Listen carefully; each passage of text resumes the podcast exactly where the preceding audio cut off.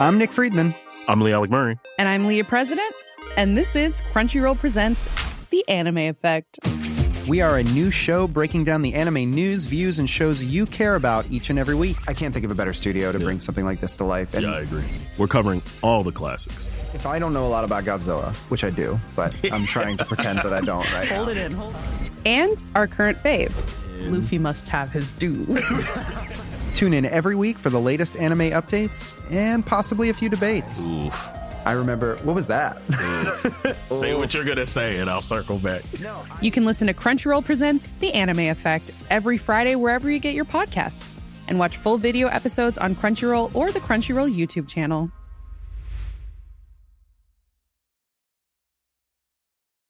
Flexibility is great. That's why there's yoga. Flexibility for your insurance coverage is great too. That's why there's United Healthcare Insurance Plans. Underwritten by Golden Rule Insurance Company, United Healthcare Insurance Plans offer flexible, budget friendly coverage for medical, vision, dental, and more.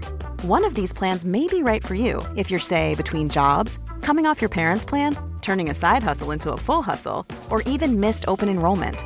Want more flexibility? Find out more about United Healthcare Insurance Plans at uh1.com.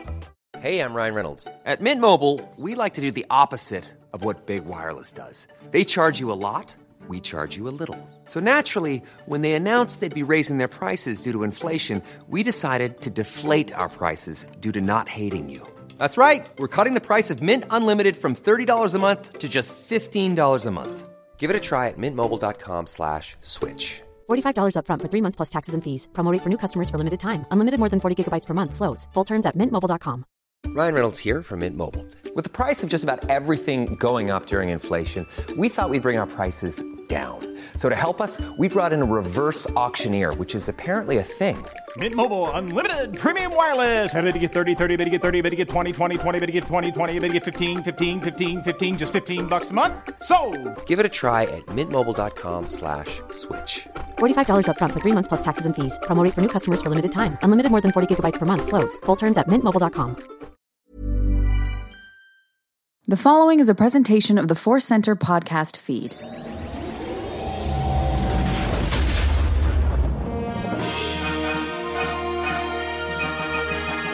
The center of the galaxy, this is the Force Center podcast feed, and this particular episode is the Kenobi Report. We are going to celebrate an episode of Kenobi that was absolutely amazing and featured absolutely no appearances of the corpse of Tera Sinube. I'm Joseph Scrimshaw. I'm Ken Napzok. I'm sorry, buddy. It's not looking good. It's not looking good. There was that glimmer of hope that was just the species, not Tera Sinube, but. There was a real, a real like energy of like the, you know, let's brush off the food. It just fell on the floor. It's still good. It's going to be okay. It's, it could just be a Cosian Jedi Master. And then, uh, yeah, StarWars.com tweeted out a little Mm-hmm. gift there, a little gift. Uh, no, i in all seriousness, it's been really fun to just uh, celebrate that character. And thank you to everyone who has reached out. Uh, Tera Sinube was a incredibly interesting part of that episode, but there's so much more to discuss in the world of this television show, Obi Wan Kenobi. So I definitely want to dive in part four of our Kenobi report about part five of the show. Uh, about 34 ish minutes of story once you break it all down. Uh, written by Joby Harold and Andrew Stanton. Uh, no other credits, once again, speak to this part of the story being one that was crafted in more of the final evolution of the show, since the earlier episodes had a lot of credits uh, a first story by uh, to people who worked on various uh, earlier iterations of Kenobi. Once again, of course, directed by Deborah Chow. You have any thoughts on any of that, Ken? The the length, the credits. No, Link was good. Uh, I'm, I'm ready for a three-hour finale, but uh, yeah, Link Link was uh, good. Uh, yeah, and uh, yeah, love loving love tracking the the writing journey of this show. It's it's come up more than anything else because of the the long process to get here, which has been fun and fascinating. Absolutely. And I think it is a really interesting dance between a sort of three act movie structure, which I kind of expected, which it kind of mm-hmm. is, but also a real effort to make it episodic, which I'd be, uh, I'll be thrilled to discuss more once the whole show is done. Um, but yeah, definitely, I, I, felt like this was a full meal. I, I didn't feel like the, oh, this isn't enough because man, did they pack a lot mm-hmm. into that time. When I finished watching uh, with uh, my wife Sarah last night, uh, she was just kind of shell shocked. So I just gave her some time. and then her first response was, How long is the finale? so Yeah. I think that your feeling is uh, one that is being felt at least by my wife in this home. Yeah, no, abso- absolutely. And, and I thought, I thought I saw, I'm not even going to discuss. I saw, thought I saw some answer out there to that question, and I'm like, I don't even want to believe it. It was a great link. I don't want to believe it. We'll just, we'll just see next week. Yeah, we'll see. We'll see. A lot of detective work going on out there. We always like to set the scene. We want to celebrate that we are Star Wars fans who are just kind of enjoying Star Wars as well as analyzing it and all that stuff. So, Ken, was there anything different about your viewing process this week? Yeah, again, like to publicly apologize for this episode being a day later than normal around these parts, but it ended up being a really good reason. I, I'd not go go into too much detail here, but yeah, I, I had a colonoscopy scheduled, and and y'all should get scheduled and tested if possible. I know that's uh, always um, harder to. Uh, yeah, it's a different podcast about uh, access to healthcare, but um, uh, yeah. Anyways, long story short, it was a good, uh, good, easy process, and uh, something was found and something removed. And according to my doctor, I'm one very lucky guy. So uh, I'll take this delay of the podcast um, to take that test and uh, and get that screening and, and have it do what we need it to do. Either hey, you're good, or you're gonna be good, and and all that kind of stuff. So um, that was good. But what that also means is, like Joseph is hinting at, I watched this episode the first time having just downed about 13 glasses of vile liquid to prep me for my procedure, uh, which uh, was an interesting uh, view. But it was it was um, I was done by the time the first round. You, you know, you, then you have your morning prep too. Oh, it's a journey. Um, but I was done with uh, all the major activity and just kind of was ready to sit on the couch and be like, I just need. Okay, it's 42 minutes. I need 42 minutes with Kenobi and friends to just kind of calm me down after that gauntlet. Uh, all worth it, all worth it. But that was my experience the first time around. Well, that's a great uh, experience uh, in terms of having Kenobi and friends be there for you in a time where you needed some comfort and some distraction. So I'm glad Kenobi could be there uh, for you. I, I, I second uh, the desire for everyone who is able uh, to get checked. I feel like it's a real Kenobi thing. I feel like there Mm. could be a PSA of Kenobi telling Anakin. Medical health, a colonoscopy is the destiny of a Jedi. It's just what you need to do. Protect Yeah. yourself, Anakin. Preserve life. Uh, so that is fun to imagine. I'm glad that you got uh, that experience Yeah. uh, done. Uh, for myself, I had a much more uh, traditional experience. I poured myself some gin. I rotated in a, a new Kenobi figure to watch with my growing collection of various Kenobi figures Yeah. that are watching with me. This week, I just I really wanted to get myself sort of back in the mood because I've just I've got a lot of different things going on and I can feel kind of scattered and then be like that. I'm just I'm just hitting my my wrist where my imaginary watch is going. Like, is it time? Is it time? And I wanted to slow down and get back in the mood.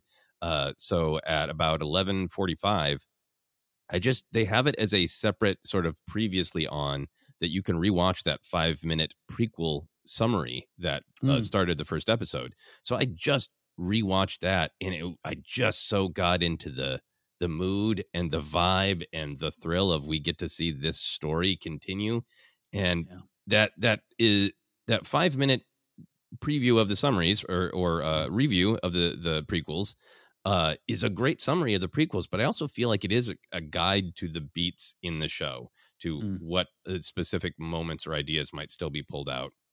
So it was really fun for me to get in, back into that headspace. Uh, then watch the episode and just immediately hit replay. There was no question. Mm, yeah. this was an instant rewatch for me. This was not a I want to sit and think about it. It's like no, I want to. I just want to, as a fan, watch that again right now. Yeah. Yeah, no, I I, I would have if I could have uh, preoccupied. Um, yeah, and and and and, and uh, second viewings are so important, and and, and uh, if anyone counters that with you shouldn't have to watch an episode twice to appreciate it, that that I, I would disagree with that. I, I, if you're studying Star Wars, loving Star Wars, you always want to get that second viewing in. Um, expectations are tossed out the window. Things that might bother you the the first time around. Uh, and there was a couple of things that did, and I you, you look past that, and also just thrill of it. it. The roller coaster ends, and you're like again, again, again. That's that's part of the reason we're here. Th- that's where I was at. I definitely want to watch it more than once to to really get past just yeah my initial expectations, get past just the uh, the plot beats, the literal what happens, uh, and then I really want to watch it, rewatch it for the depth, but then also for the roller coaster. And Mhm, and mhm. I think that's a, a great way to get into our overall reactions. Loving it, liking it, struggling with it. Uh, I, I really enjoyed it because I thought it was such a great example of a ton of action a ton of cool pulp thrill, but all of it had meaning and depth, uh, and, and, that's what made me want to smash that button to watch it Mm. again. It's like I want to see Darth Vader do those cool moves, and I want to feel why he's doing them. I want to have both levels of experience right away, right now. So, where were you at? Did you you said you struggled with it a little bit? What did you struggle with? Where did you end up? I, I, I'm at the risk of sounding like a broken record. I think this is the only time I, I want to mention it. Uh, I, I do struggle with the volume, uh, limiting some of the larger sequences. And what I mean by that is it's not about looking good or bad. Again, knowing that the volume exists does not automatically make it bad because sometimes it's just it's absolute home runs. Sometimes you're like, oh my god, I forget that this is uh, something uh, new kind of shooting everything, and it comes up and and it's almost like you become obsessed with this BTS uh, factor, and that can take away joy. None of it takes away any joy. I want to be clear about that.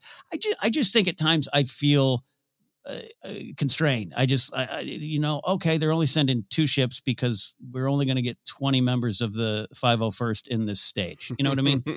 and and that's just the reality. And That's why I think it's important to to be able to go, okay, acknowledge it. I'm feeling that.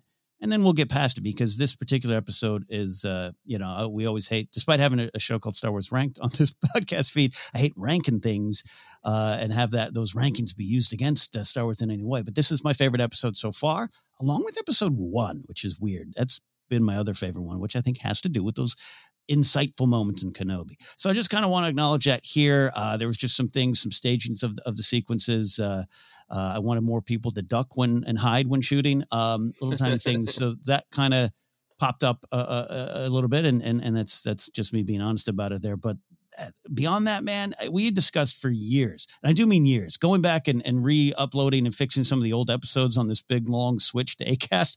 I've I've heard you and I and Jennifer talk about what will we get in Kenobi movie? Why reasons we think of Kenobi? Um, it's not about hey, we predicted things that are right. We're always going to have things that are spot on and some things that are wildly wrong that we said Mhm. years ago. To be clear, we're, we're not in the prediction game. We had discussed for years how this story, the potential to be this big turning of the page in Obi Wan's life, and quite frankly, it is that. And I'm just loving that every week. And not that it's not surprising. There's things in the series I've never seen, right? Kenobi with young Leia, uh, Reva. I didn't know that character existed before this one. All the, there's wonderful, a wonderful list of new things the show is bringing. But this exploration of Obi Wan's life is working for me. That's not always going to be for everybody. So the themes and, and character study is just um, home runs for me. I think the action, uh, to be clear, scratches those Star Wars pew pew pew itches. We got some great action, so I don't want anyone uh, to think what I said uh, takes away from my enjoyment of the action. Um, just that that's the overall view. So you struggle and you love, and that's the Star Wars story. Yep, you struggle and you love. Yeah, no, I, I'm with you with uh, the volume. I think I'm feeling it. I, I think it's partially because uh, I, I was telling my wife is like I'm trying to find the words. It's almost do, too big to process, right? Mm-hmm, Like going back to all the different points of my fandom, from being a child to being a fan of the prequels, and and, and at the time, e- even though I, I still had my criticisms of them coming out, I loved them and wanted to see more. You know, and it, was, it was a lonely time in my fandom because people only wanted to talk to me about what they didn't like in the prequels. But yeah, all through those moments, if you said Obi Wan ten years after Order sixty six, you know, facing Vader again, um, it almost feels too big for the small screen. You know, like Yeah. I'm having I'm having a hard time processing that I'm even seeing it. You know, Yeah. um, there's something like shorting out, and I think then on top of that sort of emotional reaction of how big this is, uh, I I think uh, we've been describing it at some points as episode 3.5, and I saw some other uh, uh, great people doing that too. Mm-hmm. Um, that then this sort of the the times where the it feels a little physically constrained by the volume, I think, just uh, accentuates this weird tension between this is amazing, this is big, this is the hugest Star Wars thing ever for me Yeah. in some ways, versus it's a shot on a smaller place with a little smaller budget. Yeah, and and, that- and and uh, all the the money that you might think Disney Lucasfilm has, these all of the shows, Boba Fett, Mando, and this have all had uh, smaller budgets than you'd think, uh, and especially Mando season one. I I heard some of those conversations around town. You did as well, Joseph. Of I, quite frankly, someone once told me Favreau didn't get all the money he wanted for this, and but that but that goes to what Lucas has always wanted to do. And I know I know George ain't shooting this show, and he didn't. You know, he's not around the volume all the time. But that's he his idea of digital filmmaking and everything was to bring it to the people Mm-hmm. to lower the costs so that you could do this on your own that that's the power in, in story and that's the power in telling stories so i think it's still inspiring and, and the technology um, you know, again, to be clear, sometimes looks just wonderful, just wonderful. So it isn't that me going, oh, that's the volume. It's just going, all right, all right, okay. They're fighting in a little cave because they have to, and some of the staging of it, uh, little, you know, a nervous, shaky extra pointing a blaster, all scared and stuff. That some of those things don't really work for me. I wouldn't trade any any of the scenes we are getting though for anything another style, another way. Uh, you know what I mean? Like the the, the Reva. I'm going to warn you all now. The Reva Kenobi at the door scene It's going to be one of those scenes I'm going to talk about for years, much like the Danny Trejo Rancor. You're all going to get sick of me talking about how much I love that scene. Um, it's too powerful for me. You know, like I, I mean, in a good way. Like I just I just love it. So I wouldn't trade that for anything. So any No. little issues or anything, or hey, it's shot down in Manhattan Beach on the stage. I don't care. Uh, it's just there, and you have to acknowledge it. But the other stuff is, is just going too great for me. Yeah, no, I, I think that uh, it'll be fun to do some wrap up and some review conversations about the whole thing. And there is Yeah. that part of me of like, yeah, no, I mean, you you could probably pare this down to a two and a half or even a three hour movie, and it would be this big spectacle. But what all beats would you miss? Um, and I'm right there with you. Uh, Reva in Obi Wan scene is one of the best scenes in all of Star Wars uh, for for my money, for my uh, credits, yeah. for my Republic Dataries. Cap, capital A L L, all of Star Wars.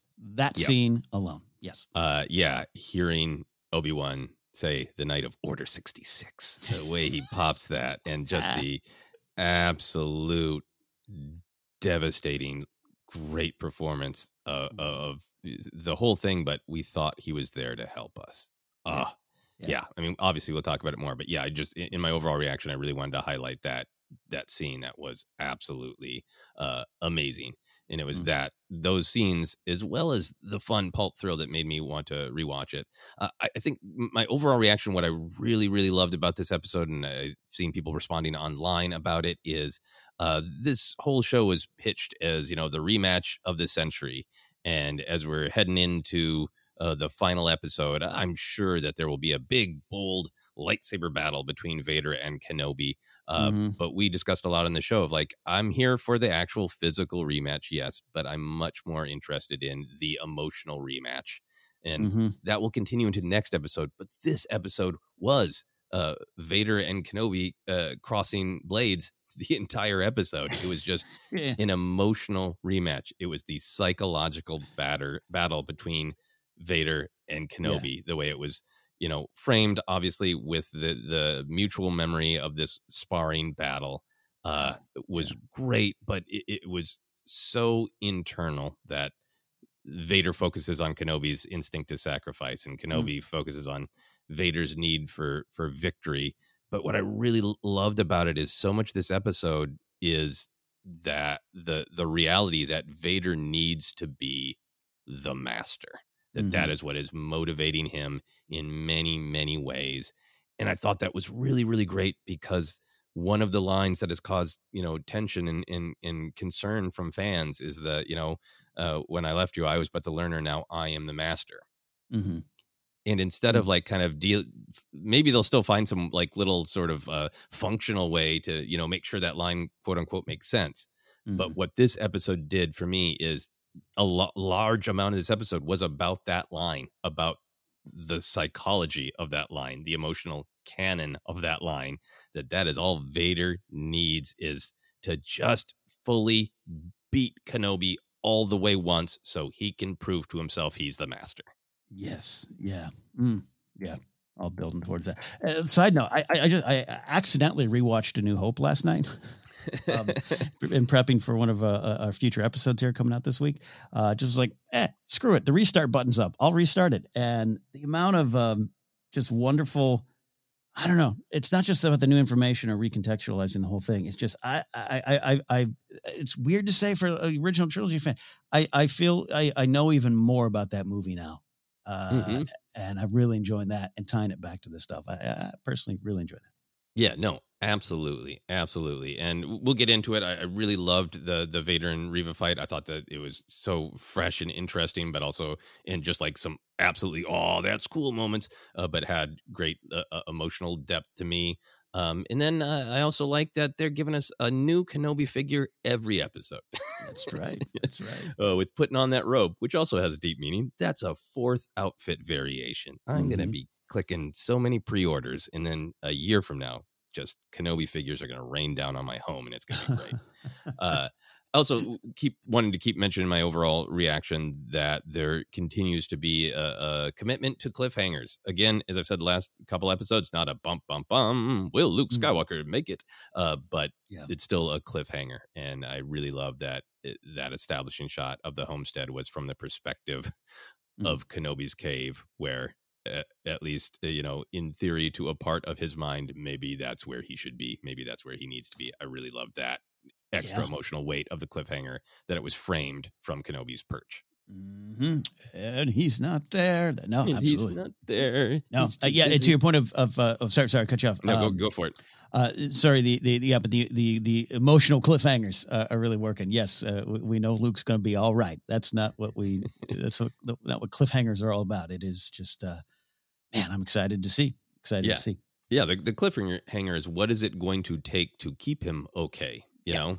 Yeah. So he can be whining at uh, Tosche Station Yes. safely Uh, in the future soon. And I mean that in a good way. I love the Tosche Station wine. All right, let's get into the episode then. The big themes, the big ideas for you. What was uh, at stake in this episode?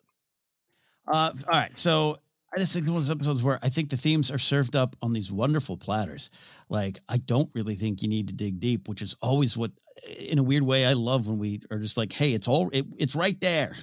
It's right there. Do you see it? So uh, I titled this the this episode uh, "That Which You Cannot Forget." It's just this Hmm. idea that keeps coming up. Tala, uh, her words keep coming back, not just in this episode, but even the one from last week. This, uh, this, uh, what's the quote there? I wrote it down. I have a lot of notes. This there. Where, where he reads. Uh, you're uh, right, Ben. Some things you can't forget, but you can fight to make them better. That one when Kenobi stares at the wall and whispers, glad I had headphones in, closed captioning on, the light will fade, but it's never forgotten. And just Mm. taking that, uh, taking that and, and how the past can build, how the past can inform, and then the past can also hinder. I always want to put this caveat. I really do. We talk about Star Wars, not just themes, but we love, and, and particularly it's one of my passions to apply it to the real world and apply it to our own lives. As always, there are themes and and and and, and to be, not to be taken as easy steps in our own lives. Like I don't, I don't want anyone to say, I'm suggesting that all you have to do is choose the better choice and you're good and all your trauma is healed. That's not what I'm suggesting. But this episode really takes those deep dives into that. Uh, I'm sure you're on the same page with me, but I'll run through quickly just uh, how Vader cannot learn from his past, how Reva cannot change her past, has never moved past it. She's right where we first found her in in in that opening sequence, right? She she's right there, um, still uh, dealing with some of that fear and how she chooses. And by the way, she's just some I. You have no idea what I've done alone is one of my favorite lines in Star Wars. For for the tragedy of it, the power of it. There's so much behind that line. And then And just the, the, big wind up in the delivery, just the power, the choices to make each of those syllables kind of distinct, but then there's Mm. also just this sort of like rumbling fury coming out of it. It's uh, really well delivered. These are Yeah, the yeah. moments that for me are like, yes, she's a phenomenal actor making really interesting and specific choices to make Mm. us, the audience, feel her pain. Yeah, exactly, exactly, and all the stuff with Kenobi, we'll we'll we'll, we'll- pull it out of how Kenobi uh, now you know looks his past, grows from his past, and interacts with his past. Now, five episodes in, d- uh, differently than he did one, two, three, four episodes ago, and that's the point, right? I get that. Mhm. Uh, how now you know, you know, not just because of Tala's story, but because of everything here, including staring at the wall, reading the past, reading that line, "The light will fade, but is never forgotten," seeing the lightsabers and robes of either fallen Jedi or perhaps Jedi that have now shed the role for various reasons. A lot of power in that there too. So that's the big theme overall. There's uh, big stuff about how and why you fight, and, and the idea of the unbreakable Obi Wan Kenobi is one of my favorite themes in Star Wars. Um, just how, how, how what will it take to break Kenobi? Uh, all those kind of things. So, anyways, that's all stuff at play. That's where I'll start, and I'll concede the floor to you, sir. yeah, no, I, I think I think we're really in agreement. I think the whole show is uh, so laser focused on it on, on its big ideas about recovering from trauma, about the cycle of violence, and in particular within that, um, how do children get hurt? How do children get failed by mentors who should be helping children uh, break the cycle? You know, uh, all of those ideas. It's so laser focused on, including even like in this week, uh, Tala's you know memories of uh, being made to serve the empire and being made to uh, you know expose these families to the violence of the Inquisitors, but including it specifically in Six Children, I believe she says it. The show Yeah. is so laser focused on those ideas, uh, but it, there are sort of uh, new ways to look at it each episode as it builds towards its conclusion.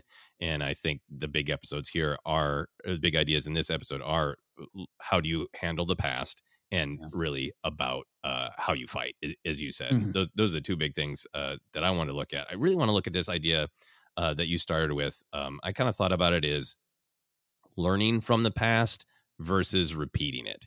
And everyone in this episode, uh, you know, for simplicity's sake, we'll code them as uh, good guys and bad guys. They're a lot more complex than that. But for simplicity's sake, we'll say heroes and villains. Um, yes. Everyone is responding to past trauma, right? And the heroes, uh, like Obi Wan and Tala, are trying to learn from it. They are trying to not have the mistakes of the past happen again. And I feel like our villains, Vader and Reva, are obsessing in thinking that they can correct it uh, by Mhm. doing something in the present. They can fix the trauma that they felt in the past, but in doing that, they are risking just repeating it, repeating the cycle of violence and repeating the cycle of loss, which is, I think, happens to both of them a little bit. Uh, happens to Reva a lot, A lot, yeah. but I think it happens to Vader uh, as well. Um, so yeah, I think you're I think you're spot on. I want to I want to dive a little bit deeper into kind of each of the heroes and each of the villains' uh, path through this. But I also want to pause for a moment to see if you have anything to add to that.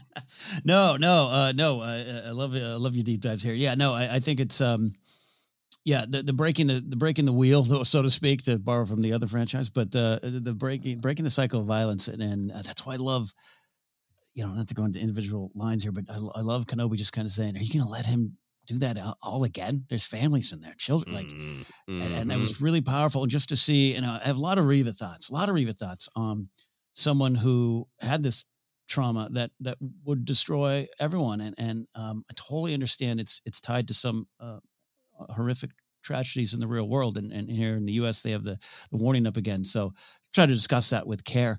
But um, from that horrible starting point to you know to me in my mind her making some choices. This isn't Cassian going, "Ah, I did some horrible things in the name of good. I think this is Reva going, yeah, I did some things because that's how uh, this would heal me. And it, it isn't, you know, and it's not even that she wants to be healed. She just wants to destroy it all. Uh, uh, and, and, and Vader's in a similar situation, I think, this giant hole in their souls. Um, and, and the way they choose to fill it is, uh, is, uh, it's just tragic. And, and I think there's this other theme of, of the hollowness of rage um, and I think even the Grand Inquisitor showing back up, uh, uh, and, and and and he's so wonderfully swarmy, but just kind of being like, "Cool, yeah, yeah, your rage was pretty good for a while. It ain't good no more." And that's this horrible lesson, tragic lesson to learn. Anyway, so I'll hand it back to you because I'm going to get too excited about reading stuff.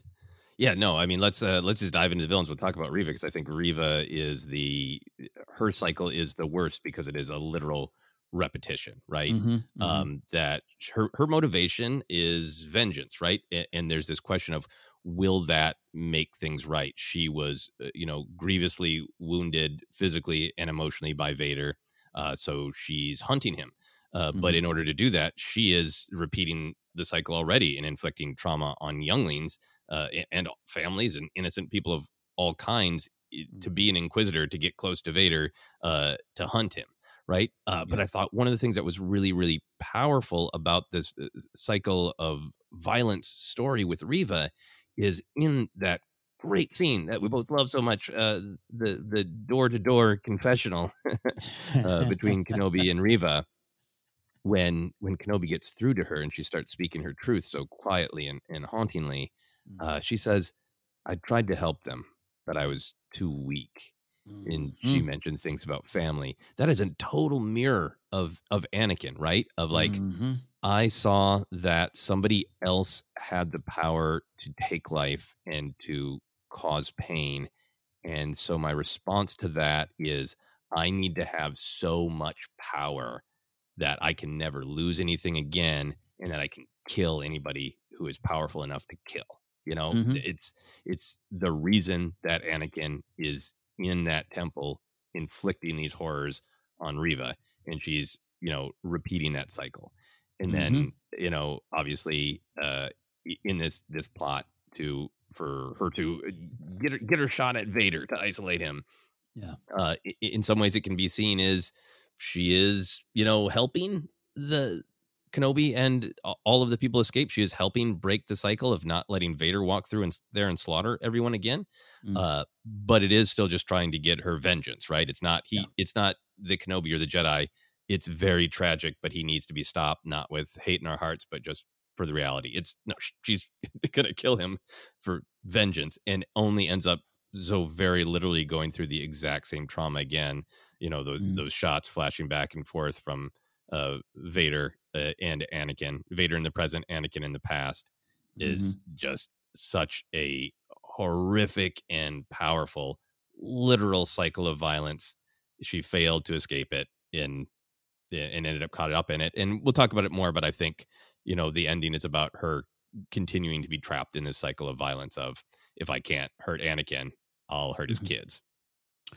Yeah, yeah, yeah. Right, right. yeah, she ain't she ain't gonna run to Tatooine to have a picnic.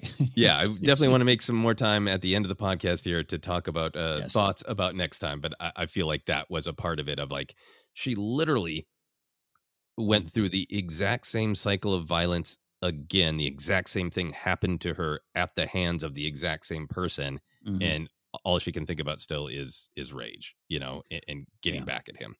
Uh, so yeah, I thought I thought Reva's part of that was very powerful, uh, and I'd love to dive into Vader here a little bit if that's cool with you. Oh my gosh, let's uh, yeah, I wrote beat for beat that flashback fight to see what I could learn from it. It, it was great. yeah, I mean the, the the flashback fight was absolutely amazing in it. It by by Kenobi and Vader sharing it, it felt it set up that Vader is trying to not fall into the trap, right? Like uh we can talk about this a little bit more when when we're talking about the, this idea of the theme of how do you win, right? But it's like Yeah. it's almost like Vader Anakin is thinking like I always have him. I'm always more powerful than him, and then he's always got something up Mhm. his sleeve. But I can, I, I can, I can get on top of that this time. Yeah. Um, but his whole motivation in terms of this cycle of I can not learn from the past, but I can correct it by through sheer will and sheer power. It all feels to me like Vader's motivation for Kenobi isn't vengeance. It isn't Palpatine will be happy with me if I stop him, or I'll be able to achieve this next thing if Kenobi is gone. To me, it's all about uh Vader Anakin's mindset of like, I am the most powerful. I Mhm. am the master. Uh, so how could Kenobi have beaten me? How could he have left me imprisoned in this suit? So it is like just straight, straightforward vengeance, like the Mhm. surface level, like it was in part three. It was like, you burn me, I'm literally burning you.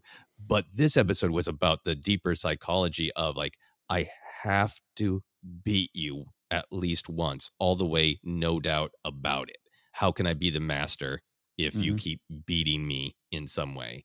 Um, a- and, I thought uh, one way that that was like just really uh, hammered home, literally, is having some of the same moves in the sparring fight that uh, Vader uses against Kenobi in their part three battle Mm. uh, where he's got Kenobi down on his knees and Kenobi's just kind of holding up his blade as nothing but defense and just uh, hammering on it. Uh, Yeah, I mentioned that as being like one of my favorite action moments in part three. And then to see that exact move in the sparring fight, it is just so much about Anakin just being blunt and literal and power, hammer, hammer, hammer at his defenses, and uh, and I will break him.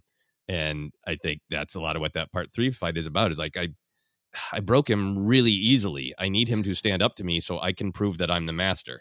And yeah, you know, and it's really frustrating that it was this easy to batter down his defenses Yeah. because I know he's got more. I know he's got more. And Yeah. yeah. I feel like I feel like Vader's thinking through that fight, trying to not uh trying to correct the past by not having it happen again. And when that second ship takes off, whoever is in the helmet at that point, the helmet just wobbles a little bit and it should be comic Mm, mm. but it's painful. It's like I I tried so hard not to have it happen again, but he beat me again. It, it's really powerful. Yeah, Vader. I think of the Breeders' song "Divine Hammer." I'm just a divine hammer. Vader's just this this uh, hammer looking for his water to to to to, to slash. Um, Rock DJ emerging back in. Yeah, yeah, yeah, yeah. There, everything you said. Uh, it's it's um having rewatched New Hope. Uh, and, that fight, and, and we're you and I are going to analyze in a future episode uh, every little lightsaber fight in Star Wars. We're going to have a lot of fun doing that soon here. That's a little a little spoiler for y'all there. What's coming soon here? But you know what I was drawn to, Joseph, after watching this episode is in episode four, New Hope, where Vader's just like, yeah, escape is not his plan. Mm-hmm. Kenobi's not here here to, to escape. I've lived with that line for 40 plus years, but it just has some new context to me of like, yeah, yeah, yeah. I've got to go prove I'm still the Padawan. I'm still the learner. This bleep has got my number, and I've got. I'm. That's all I see. That's all I see. And to see that play out, and to see again the lessons of it here. I love the start of the flashback fight, um, which is, by the way, wonderful. Right, and everyone's been clamoring for for flashbacks, and, and here we are. You finally get him. You finally get him. Sorry you had to wait so long. Um, uh, Obi Wan mentions how he lost the previous training fight. Right, good. Then maybe mm-hmm. I stand more of a chance this time already playing in, into Anakin's pride, already knowing that you can topple him because of that. Um, and, and how that all just, yeah, just this all builds to Vader stomping the, the, um, the robes of Kenobi after he disappears. it's mm-hmm. still, it's all that's leading to this of what? I'm the most powerful. I have. Uh, I, am mad at this order. I'm mad of uh, perhaps regretting the decision to to leave his his uh, mother. Perhaps I think he does. Uh, mm-hmm. Regretting the decision to sacrifice all uh, to get this power to save Padme, and it didn't do it. And, and nothing. How many times have uh, we said here in Force Center that Vader is just stomping around the galaxy, the most powerful one out there, even though he's you know second generation you know model because of uh, all those limbs and all that stuff. As we said, Palpatine bought damaged goods at this point, but he stomps around and never get gets what he wants. And he's so obsessed with victory and power as an answer. And I think um, that only changes in Return of the Jedi. That's to me the first time he lets go and he sacrifices himself for Luke. Other than that, it's always about victory and how hollow it is and how hollow the rage is. So I just absolutely, it really makes me just want to watch every Vader moment again in the original trilogy.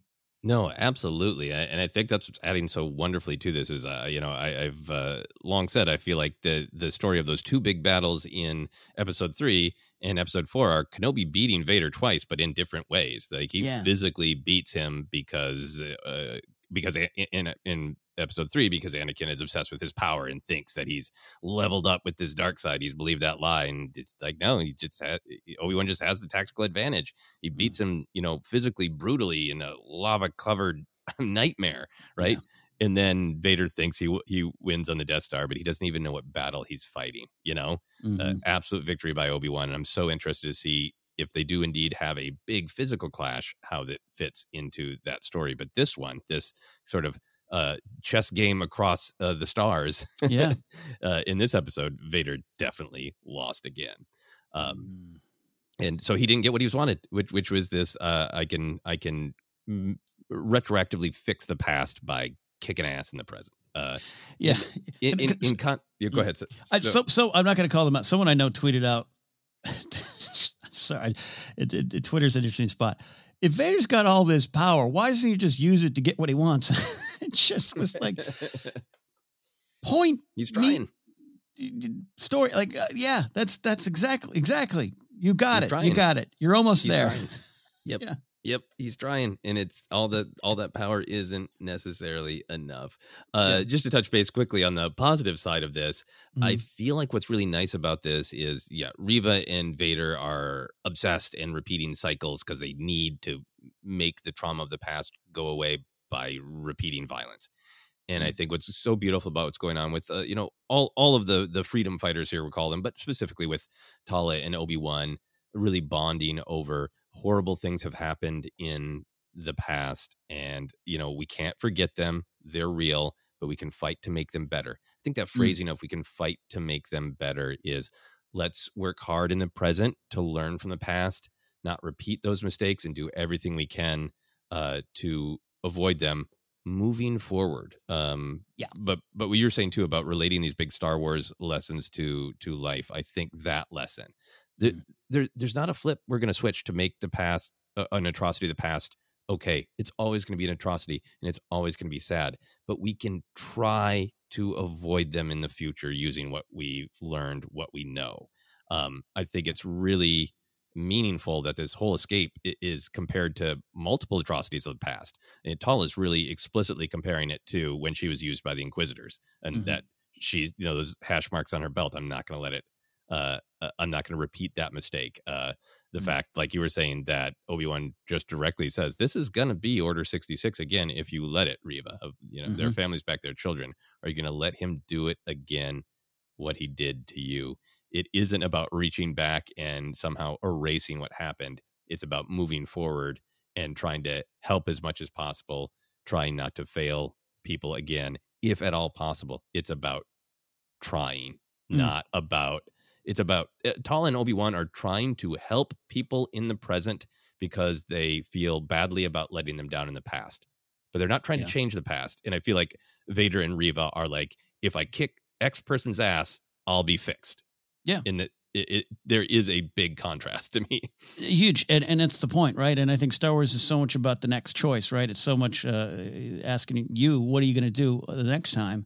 And I, I feel i love that you highlighted Tala's line. I think it's one of the best lines of the series so far this idea of fight to make it better not not we will make it better we want to fight to make it better uh, which which uh, is almost as, as, as if Tala is saying you know they say in force center it's not always easy um, but here's what it is now I, I really love that line love her story we'll, we'll go into more of her moments i'm sure but um, I think that's absolutely one of the core lines of this episode. Fight to make it better.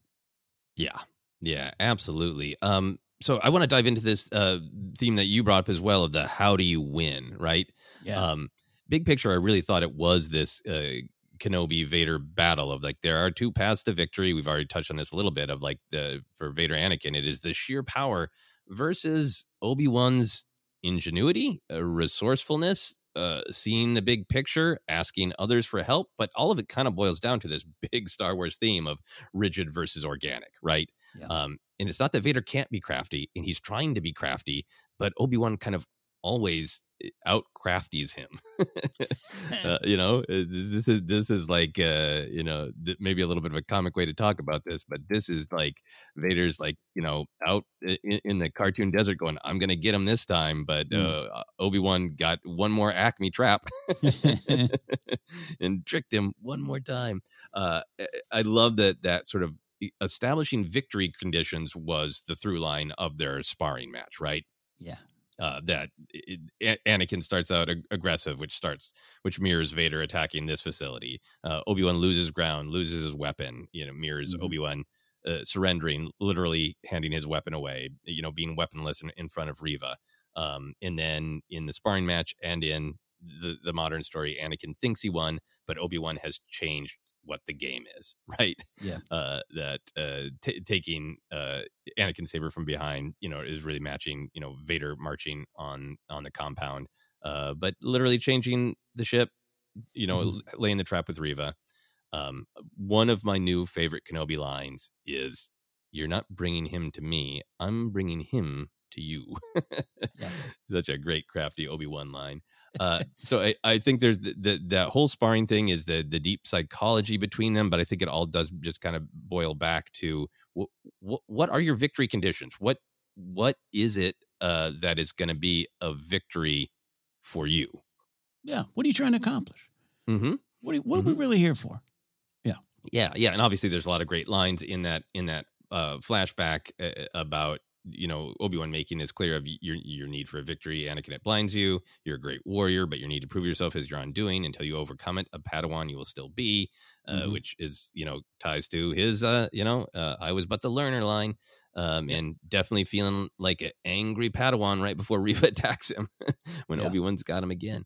Um, but I, I I feel like uh, Obi Wan really defines his victory conditions relatively early in the episode. Right, he defines the parameters of the fight. That the goal is to work together, defend life, and escape.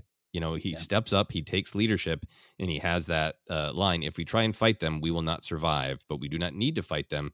We just need to hold them off long enough to get you all out." Uh, so he really defines like this is this is what the victory is. It's not about fighting. Is it about? uh, It's about uh, uh, escaping uh, to to live another day. hmm Yeah. Fighting for survival, which is more powerful than the uh, winning or whatever your, your traditional view of winning is. Uh, yeah, absolutely. And yes, is that a repeated Star Wars theme? Absolutely. Star Mhm. Wars. Star Wars is not just about Star Wars. Uh, I saw that recently too on Twitter as well. I guess it's just about Star Wars now. No, it, it's so much commenting about what you could do going forward. Uh, that, that's that's the purpose of all of it, uh, wrapped up in some fun, fun pew pew pew action, of course. So this is a big theme for a reason, and I, I want Star Wars to hammer it over your head till you get it. Yep. Yep. and, and Uh, that was pretty powerful here.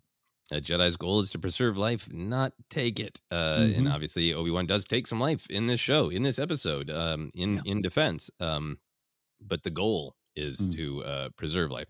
I, I I did want to ask your thoughts on this because I feel like Vader is is trying to figure out where Obi Wan is is going, right?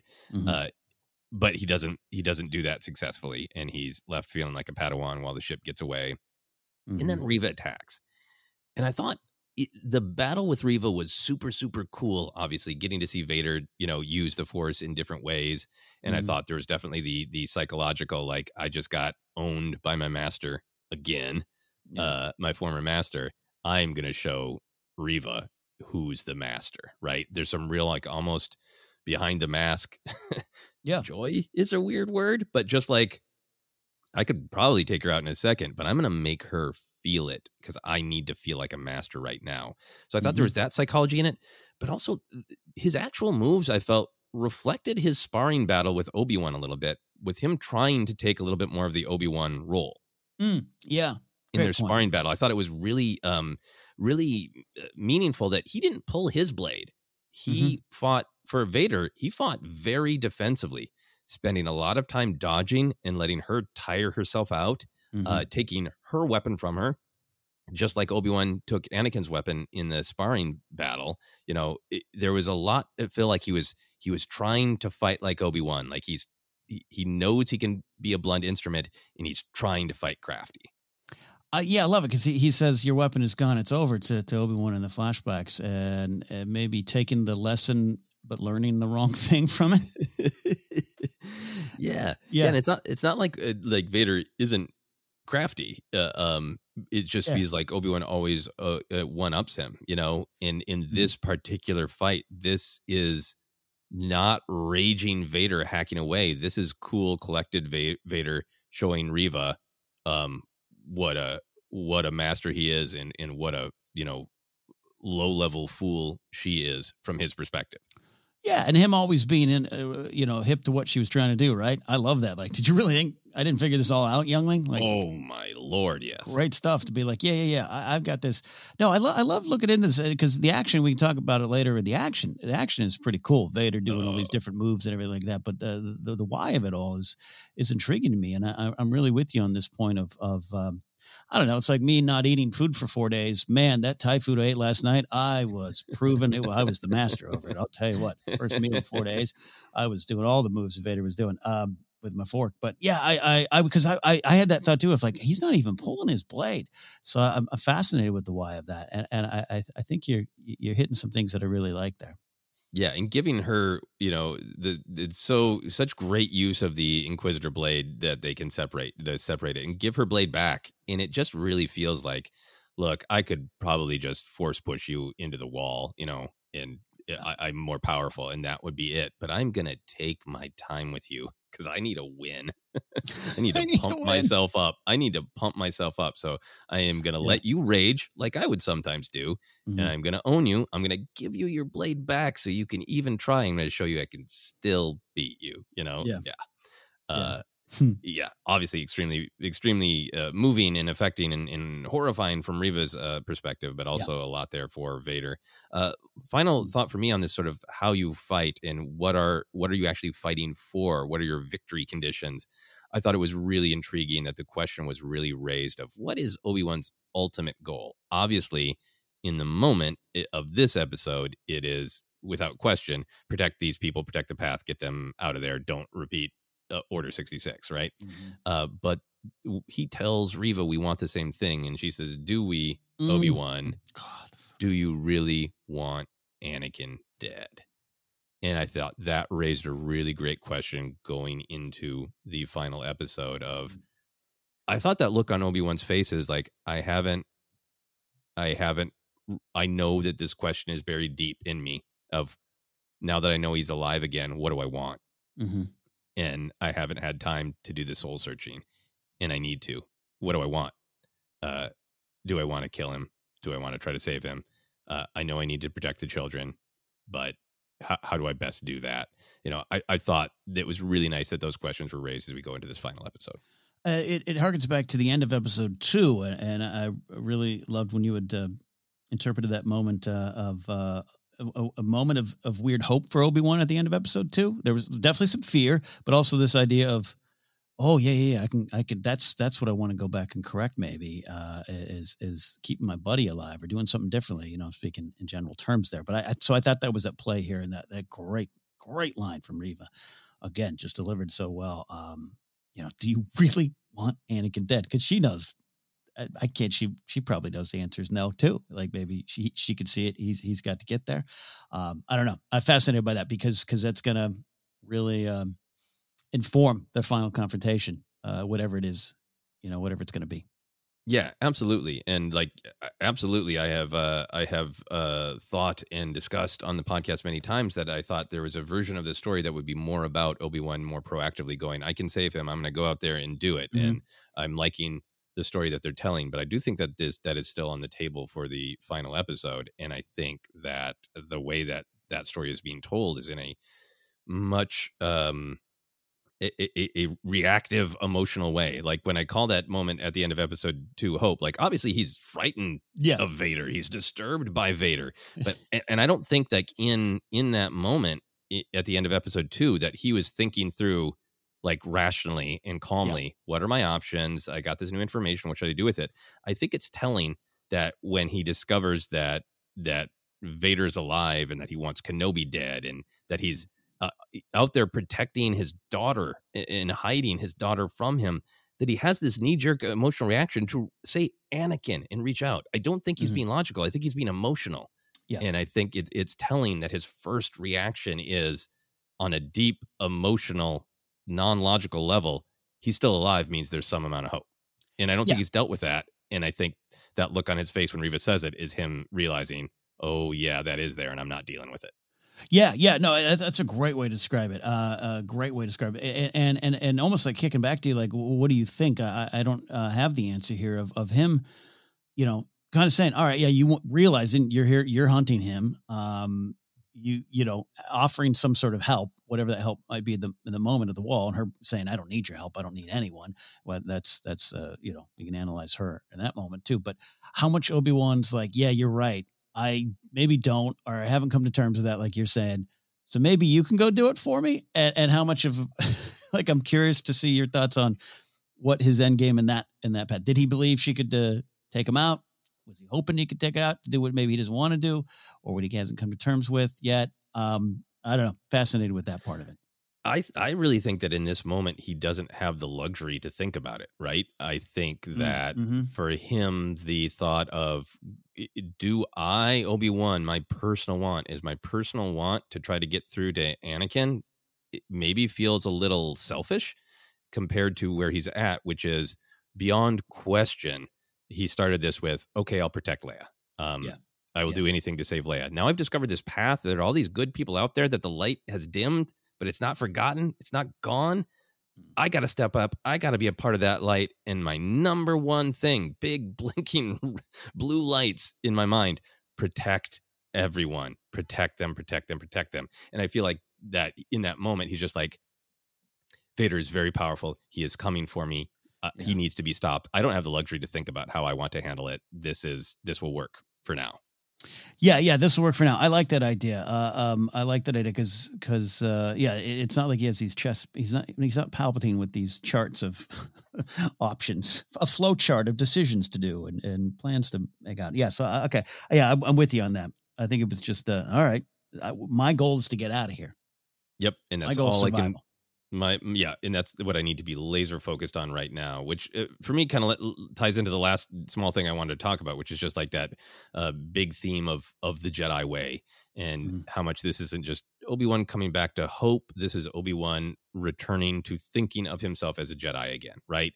Mhm. Uh, I think when we meet him in the beginning, it's not just uh, we lost. It's just that he's not a Jedi. You know, he, that's not that was his identity, and it's not anymore. Obi Wan isn't his name. Ben is his name, and he he uh, cuts meat and backs down from fights.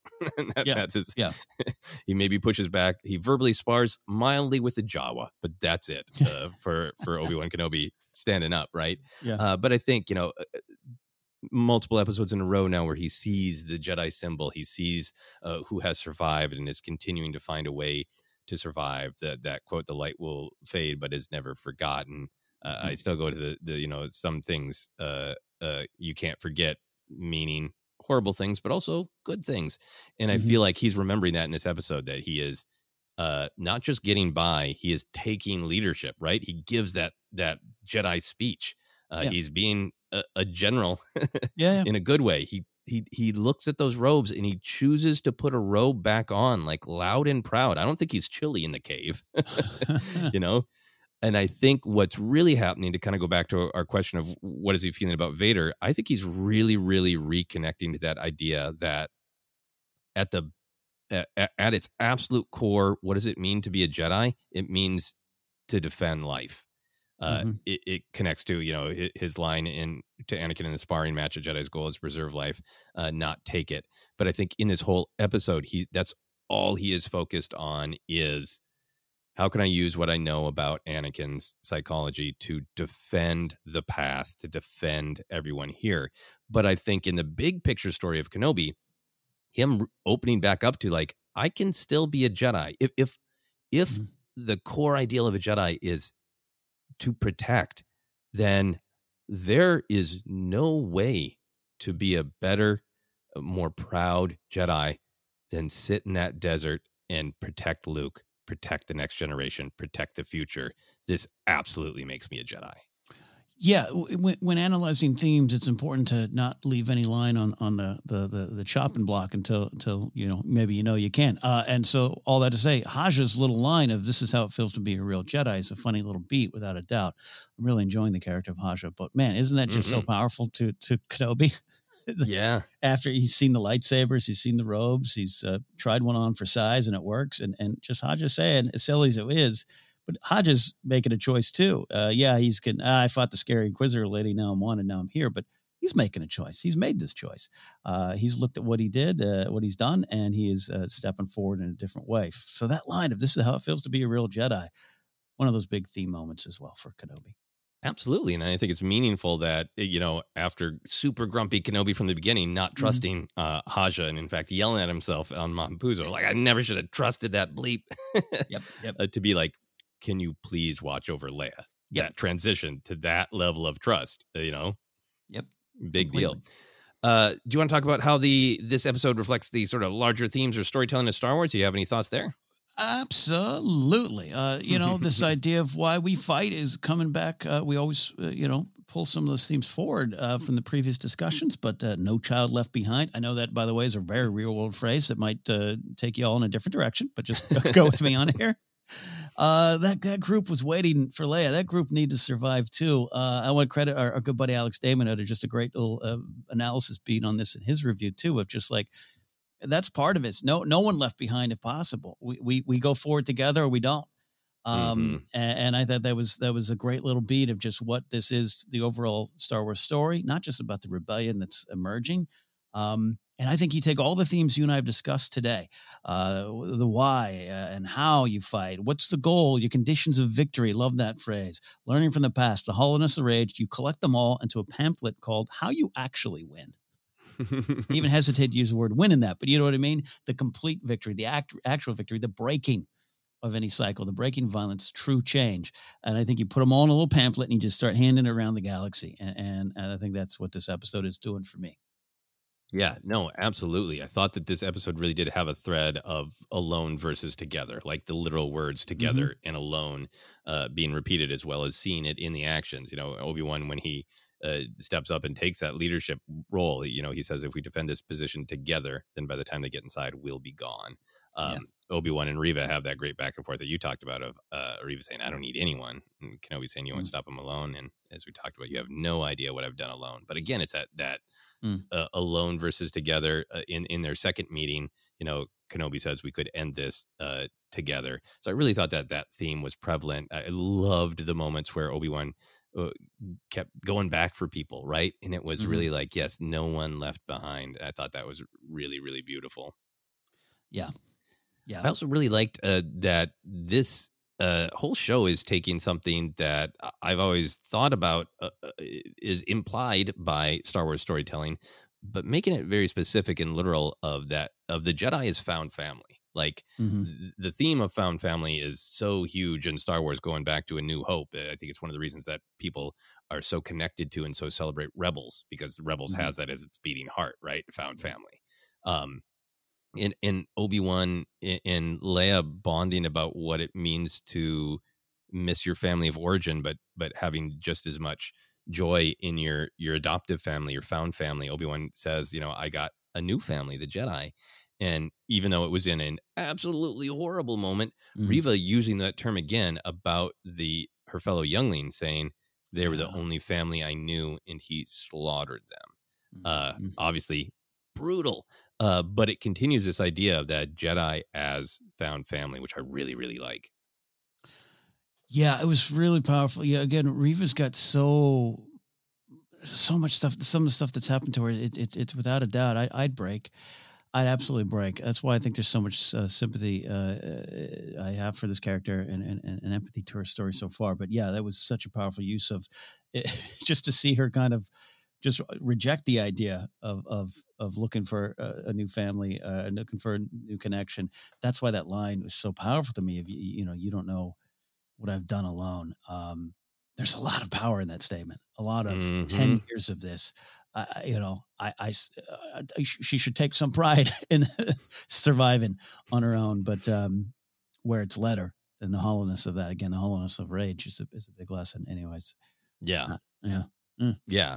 Uh, I have two more little things. One is horrifying and one is hopeful. So we'll do it, do the horrifying.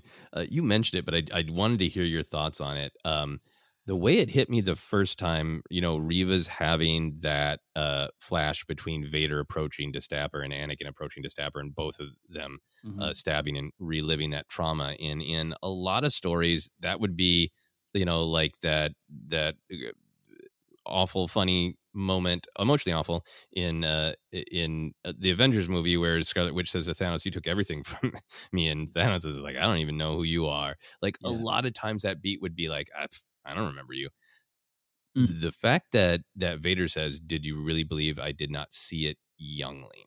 hmm um obviously it feels like oh w- when Reva was brought into the Inquisitors like oh he remembered her or or remembered you know Mhm. w- w- that what she was about but I guess what I'm getting at is that the way that line struck me on an emotional level is Vader remembers everyone he slaughtered Mhm. um at least in the temple like w- once he gets to Vader and just you know cutting down rebels right and left in in comics and that I don't know that he's memorizing every face There's Bob. Bye bye, Ted. See you later, Chuck. He's No. got that, yeah, that that Vader. All, all I'm surrounded by is fear and dead men. I don't think he's like, and I'm going to remember you all. Yeah. Uh, but I took it as he remembered every face. Uh, I don't think that. I don't think it's it's implicit in the line. Uh, you know, but Right. that's the way it felt emotionally, and I was curious if it felt the same to you. It, it did. I'll tell you why. And it's not just that moment, a lot of moments in here. This idea of, I guess we could call this a shared flashback. It definitely seems to see a lot of it from Vader. Um, but I, I imagine they're both going back to that moment here in this episode. So I can go with that. But it, it, it, it, it, it goes from the opening flashback to Vader. Uh, Mhm. it, it, it, it's him remembering these things. And, and this just might be, again, being an original trilogy kid of thinking, what's in there? How much does he know? How much is buried? But it's this constant battle. And as, as, as you grow up with Star Wars, uh, again, speaking, uh, you know, definitely don't want to just make it our, our generation for original, original trilogy kids, but as you grow and learn with Star Wars, I think you're, you're more and more understanding that what is really going on inside that mask. It's a true prison uh, containing this battle between Anakin and this, this creature known as Vader. And one of my favorite moments, uh, I've talked about it before, but it's, it's, it's a Chuck Wendig moment from a, a Darth Vader annual. It's him on the Petranaki Arena as Vader and he's getting these echoes of the past. And that was one of the, I was really blown away by that reading it the first time. I think this is back in like 2014, 2015 range of just like Vader remembers. It's Mhm. all there, the good and the bad, and it haunts him. And he's haunted every second of the day. And that includes memories of his mother, and that includes Padme, all those things. And it just makes his, uh, it's not, not just makes his fall more tragic, it just makes everything he does have extra added. Um, value to the overall story and the lessons we need to learn, but also his fall. Uh, so, anyways, I don't know if that answered your question directly, but it did strike me in the same way. Uh, you know, more than just a, a twist. Oh, he does remember of him going. I know everything I've done. And I have not a record of it, not a Google sheet, but I know what I've done. And I keep making those choices. Yeah, and I am going to do the same, vi- the exact same violence I did to you in the past because that's how much I remember it. Yeah, Mhm. it is. You know, It's- yeah, really. it's not- yeah, Sorry, it's not an accident, you know? I didn't just stumble into this fall. no, no, and I really love what you're saying. I, I, I think it's in some of the. Uh, I, I know there's a lot of flashbacks in Lords of the, of the Sith, but I think in some of the Thrawn uh, uh, books where Anakin is featured, I, I really like that Timothy Zahn has him referred to. The Jedi was here before. You know. Yes. Oh, yeah. Uh, great example. Yeah. And yeah, that that idea that it's all with him. Everything he needs to make better choices is with him, and he is pushing it away, pushing it away, pushing it away. Yeah, because power is an answer. Obsessed with victory. I mean, all the things we've learned in this, uh, uh, there's that fight, that flashback fight. Absolutely, uh, uh, Vader's uh, Vader's view of the world is so twisted, tragically, Yeah. understandably at times, but yeah. Yeah. tragically.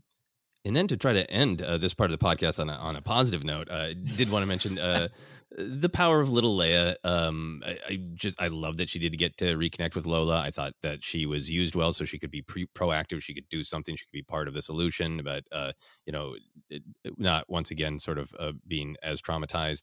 But I really like that what Leia does visually, uh, practically, is open a door to the sky to a fighting chance to live to hope. I thought it, it does matter. It, it's it's you know practical, crunchy plot logistics. They need to get the door open, and she's in the tunnel. But when you pull back and kind of look at it from a what is this? What is the visual metaphor saying?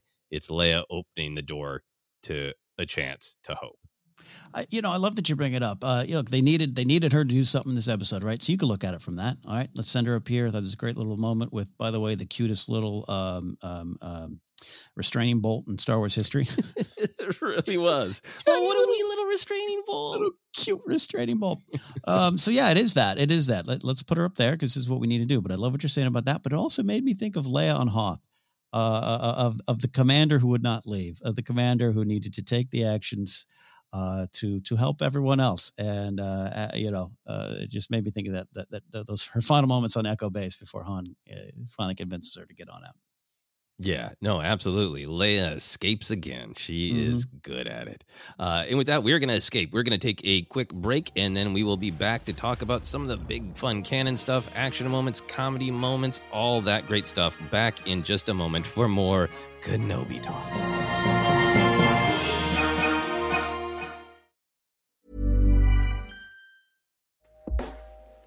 Hey everyone, I've been on the go recently Phoenix, Kansas City, Chicago. If you're like me and have a home but aren't always at home, you have an Airbnb.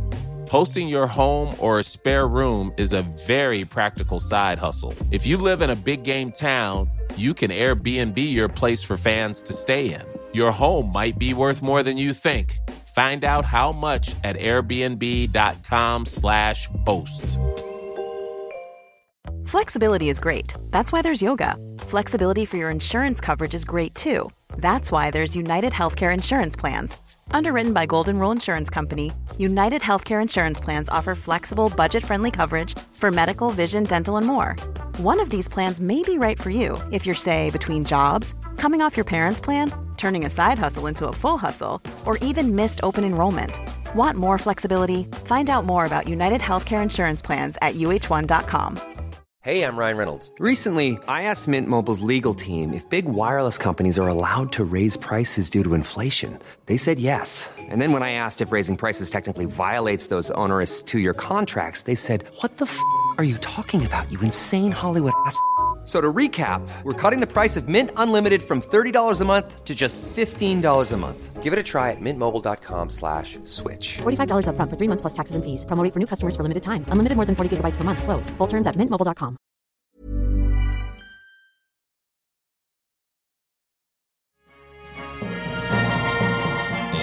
back for more reporting on Obi-Wan Kenobi. We are excited to get into some canon stuff. I thought this episode was really interesting, Ken, because it did have some uh, fun, specific little things that we will uh, get into. But I want to talk about some of the big stuff. We talked about a lot of the uh, the meaning, the ideas of the sparring battle that we see. But I want to take a moment. That's a that's a big canon thing uh, Yeah. to see uh, Anakin and Obi Wan sparring in prequel era. Uh, I would think uh, right around uh, you know pre uh, Attack of the Clones. Uh, how did you feel just about seeing that? First of all, I'll go back to a little bit of how I took in this episode. Again, 13 glasses of the most vile prep juice uh, down my gullet. The episode starts and we're on Coruscant. And I go, oh, oh my God, that's awesome. We're on Coruscant. I wonder who's, uh, is Bail there? Like, I thought it was in the present. and so, so when they pay, pull, back and I see the Padawan braid, I, I got extra excited. I, I, my delusions, I was like, oh, a flashback. Oh my God, so great. Uh, love everything about it, even from the little details of, of I'm, wondering like the exact moment, like when it is. Like, is this is this before, right before Attack of the Clones? Like, are they now going to get in that elevator and go see Padme? Like, uh, when is it? You know, I get obsessed with that little detail.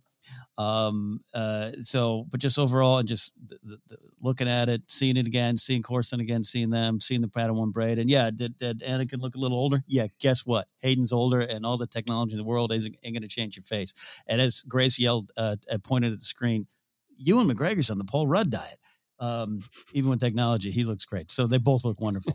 Uh, I can, I can, accept, I can take that big leap of, uh, just leap of uh, leap of faith with everyone else on the tech side of this fight. So I loved all of it. I, I, it was it was a great use of of, of the flashback. Yeah, I, I just uh, loved it, and it's also another reason that I just needed to hit the the button and watch again immediately. Uh, I had the same thing. I think some of my happiest memories of watching this show is going to be seeing a, a, a scape, a, a planetscape that I recognize. I remember you and I both went ooh when we saw Alderaan, knowing like, oh, here we go. We're going to spend some time on Alderaan. Yeah, it just opens your Coruscant. You're like, what? Oh, what are we going to see? Who are we going to see? Uh, and then pulling back and, and seeing Anakin. Uh, so great. It, I agree with you. For me, like the the de aging uh, Mm-hmm. of Hayden is is only okay for me. Yeah. Um, Yeah. But there's so much else to be joyful uh, about, and it almost it almost amuses me because yeah, Ewan looks perfect for Attack of the Clones era Obi Wan, in my opinion, and it is almost like this is fueling uh, Anakin's rage of like you're even better at me than de- at de aging. You know. I love that. Yeah, but uh, yeah, and Hayden, good looking man. No one's crying for him. Yeah, no, I, I get it. Yeah, it, it- you know, and I've already already seen YouTubers are uh, I fixed the de aging. Good for you. Whatever.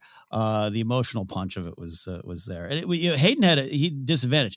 Like, you know, he's early twenties when he's filming Attack of the Clones, right? So the the changes your face is going to go through. Uh, Ewan was already a little more established. Yes, there's aging. He probably has a great skincare routine. Uh, I'm trying that now too, folks. You should all do that. Um, but yeah, um, that aside, that aside, it just really worked, and it's fun to watch. Um, to sit with sit with Grace, and and I I watched it the second time was her first viewing, and, and you experienced that a lot with Sarah too. Um, but you know, Grace is a prequel kid, man, and the sheer jump off the couch excitement for that um, Mhm. was really moving to me. Yeah, yeah, no, absolutely, and I, a very, very good point about the de aging. Like, uh, you know, around forty-eight uh, to thirty-five uh, is the uh, Obi Wan transition, roughly. Yeah, that's a little bit easier uh, from any age back to seventeen. yeah, yeah, or uh, you know, whatever the actual age is.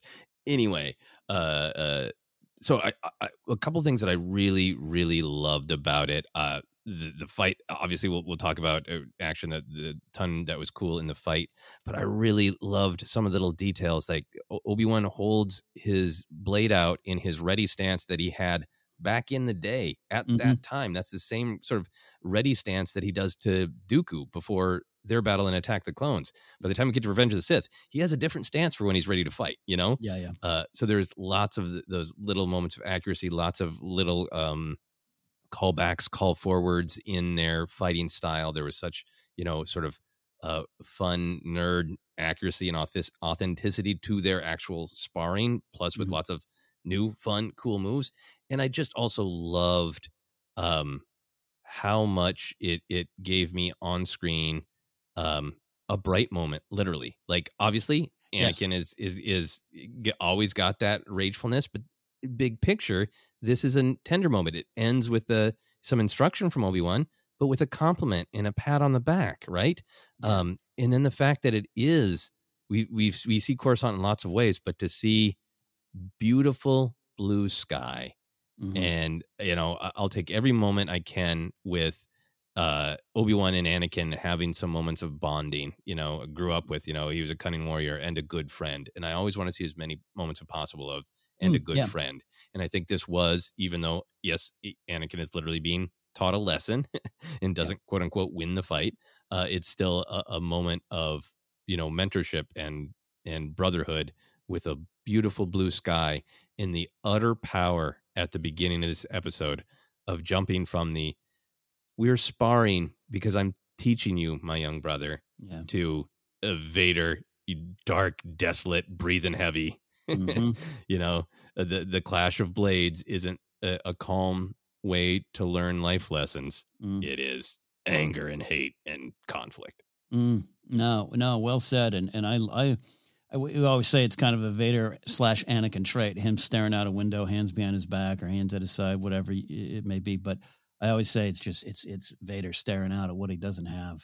Uh, and, and Mm. always feeling. Um, so yeah, no, good use. Yeah, and it- yeah, the literal brightness of it um, worked. And and by the way, uh, up top, I'm saying, hey, sometimes volume, um, you know, I'm not jiving with it. Th- This, and I'm sure so, what was practical, what, what isn't. I can't wait to watch the Disney Gallery and learn. This looked great from beginning to end. Uh, I did love what they achieved with this. Absolutely. Just yeah, uh, all the great thematic stuff even aside, it's just Mhm. cool, awesome. The reflective uh, floor, yeah, yeah. Yeah, just it, it, amazing, amazing to see. So happy for it. So I uh, want to be sure to just spend some time uh, Mhm. nerding out about how awesome that was, and we're not even done yet. But but, but, but Um, sorry, so can I put you on the spot? Do you have a head headcanon spot of any specific moment? Does that not matter to you? It doesn't t- knock me off my enjoyment or anything. But do you, I, I'm curious. Do you have a uh, their next moment is let's go get a burger at Dex's, or hey, we go to Padme's apartment? Oh no, I think this is very uh, pre uh, Attack of the Clones. I think Yeah. it is very close to Attack of the Clones. I think the the uh, no, I nerded out about it and, and Yeah. paused to confirm lightsaber hilts. Yeah, yeah, great, good. uh, yeah. and, and also like, okay, wait, wait, wait. This because at, first I was like, is, is this maybe immediately after Attack of the Clones? Like, no, no, no. Anakin's got both of his hands, so I nerded out hard about the exact timing of it. But Right, it really it feels like it's leading into a lot of what they debate in Attack of the Clones as well. You know, Yeah, yeah, yeah, yeah. about Anakin rushing in to face Dooku, not not thinking, you know, Mhm. thinking he's just going to overpower him. About him, you know, about that line of of you know Obi Wan saying, you know, if you practiced your your uh, sword skills as much as you practice your wit, you'd rival Master Yoda. And he's like, well, I already do. Yeah, yeah. you know that cockiness, and specifically about like. You know, I think there's also just for me, like, as it's leading up to Attack the Clones, it, it, it's a good train. It's a good training moment for Obi Wan too. I mean, we Yeah. we talk a lot about how he failed Anakin, but it, it is really him seeing like, okay, he is really powerful. He's an amazing warrior, and he's leading leaning into that. And it, that's not all bad. That he's an incredibly strong Mm. fighter. So how can I see where he's going and meet him halfway and and and compliment him, but also give him a lesson? You know, it Mhm. all feels like it's re- leading into Attack the Clones. I, no, yeah, I love that. I love that, and like I said, I'm I'm uh, both obsessed with it and also not overly concerned with it, which is part of the fun of being a Star Wars fan, right? I need to know the exact moment on the canon timeline this is, but also let's focus on the, what the scene is telling us. So yeah, and, I don't necessarily need it to be the beat before. And and and so many people, including our, our great friend Brian Ward, has already put some wonderful art out of them having milkshakes shakes at Dex Dex's diner right after this. But I I almost thought for a second if he was going to be like, let's now let's go to Dex's. Like, oh my god, yeah. Yeah, in my head canon, I think they go to Dex's. I think they just put in the order, and then they get a grumpy call from Mace Windu that they need to go handle a border dispute on Ansion. It's like anytime you're at a restaurant and there's a fire truck and six firemen have just ordered their burritos and then the alarms Yeah. go off. Yeah. "Ah, can you wrap it up? Yeah, I think this is directly, directly in between a Dexter's Diner meal and being sent to to go. Ansion. Thank you, Joseph. You answered it the way I needed it to be answered. So now my head canon is confirmed. Excellent. I can't wait until we get that individual episode of of Dexter's Diner. Where you, you boys were just sparring, huh? Yeah. Um, here's here's a, a canon thing that I really want to discuss with you, um, i- and something that we as Star Wars fans have discussed, uh, debated, gnashed our teeth upon, and Mhm. about uh, the power of rage to keep Darksiders alive seems to be confirmed uh, with that snarky line from the Grand Inquisitor, who says, "Revenge does wonders for the will to live, don't you think?" Um, so, I mean, for me, obviously, what's going on here? Grand Inquisitor got stabbed in the gut. Uh, Reva, it, it appears, was stabbed as a child and survived, uh, and is currently surviving again. That's just the gut stabbings we know about. But then you pile on uh, Mauls. You know, there, there we we've watched those Clone Wars episodes again and again. There's nothing there, but uh, yeah, no, I, I I survived after the top half of my body survived on hate. Yeah. Yeah. Mm. Way, Uh, I, I would not recommend this in real life, folks. Uh, go seek medical treatment. But uh, yeah. No, no, no, no, no, no. It doesn't seem to be like you know a, a good thing. Um, I, and I've already seen some very funny memes about you know Qui Gon watching this episode and seeing how many people survive uh, being stabbed in the in the torso, and it's Well- been a sad a sad picture. But I, this is what I want to get into. I feel like what what they're trying to underline it, it is the plot mechanics but where they're also trying to underline is this is the story of the dark side of your motivation to live is to get vengeance on those who have wronged you and that's not who qui-gon is Yeah, no, hundred percent. By the way, I think Qui Gon took it more straight in the heart, uh, and you know, if if the blade uh, kind of cauterizes the wound it creates in a way, uh, you know, I'll I'll allow the scientists to step in here and explain lightsabers to me. But I, I think both the, the Grand Inquisitor and then the other Grand Inquisitor, Reva, uh, um, um, Mhm. and then going back to her youth, yeah, I think it's it might be about where the blade hits for sure if you're looking for the science of it. But yeah, the point again, the why of it, hundred percent right. Hundred percent right. And the hollowness of all of this, the hollowness of rage, the hollowness of of Maul's pursuit. E- even Anakin surviving, yeah, needed a lot of help. Palpatine needed to show up for sure, but yeah, what fuels you, and what can you let go? How can you let go? Luke, peace and purpose. Palpatine, clone me till I'm dead, because I ain't I ain't going. It, it's all it's all the repeating lessons. yeah yeah and, and, and i think you know uh, not to stir the somehow palpatine returned pot You and I always do. We kick that hornet's nest a lot.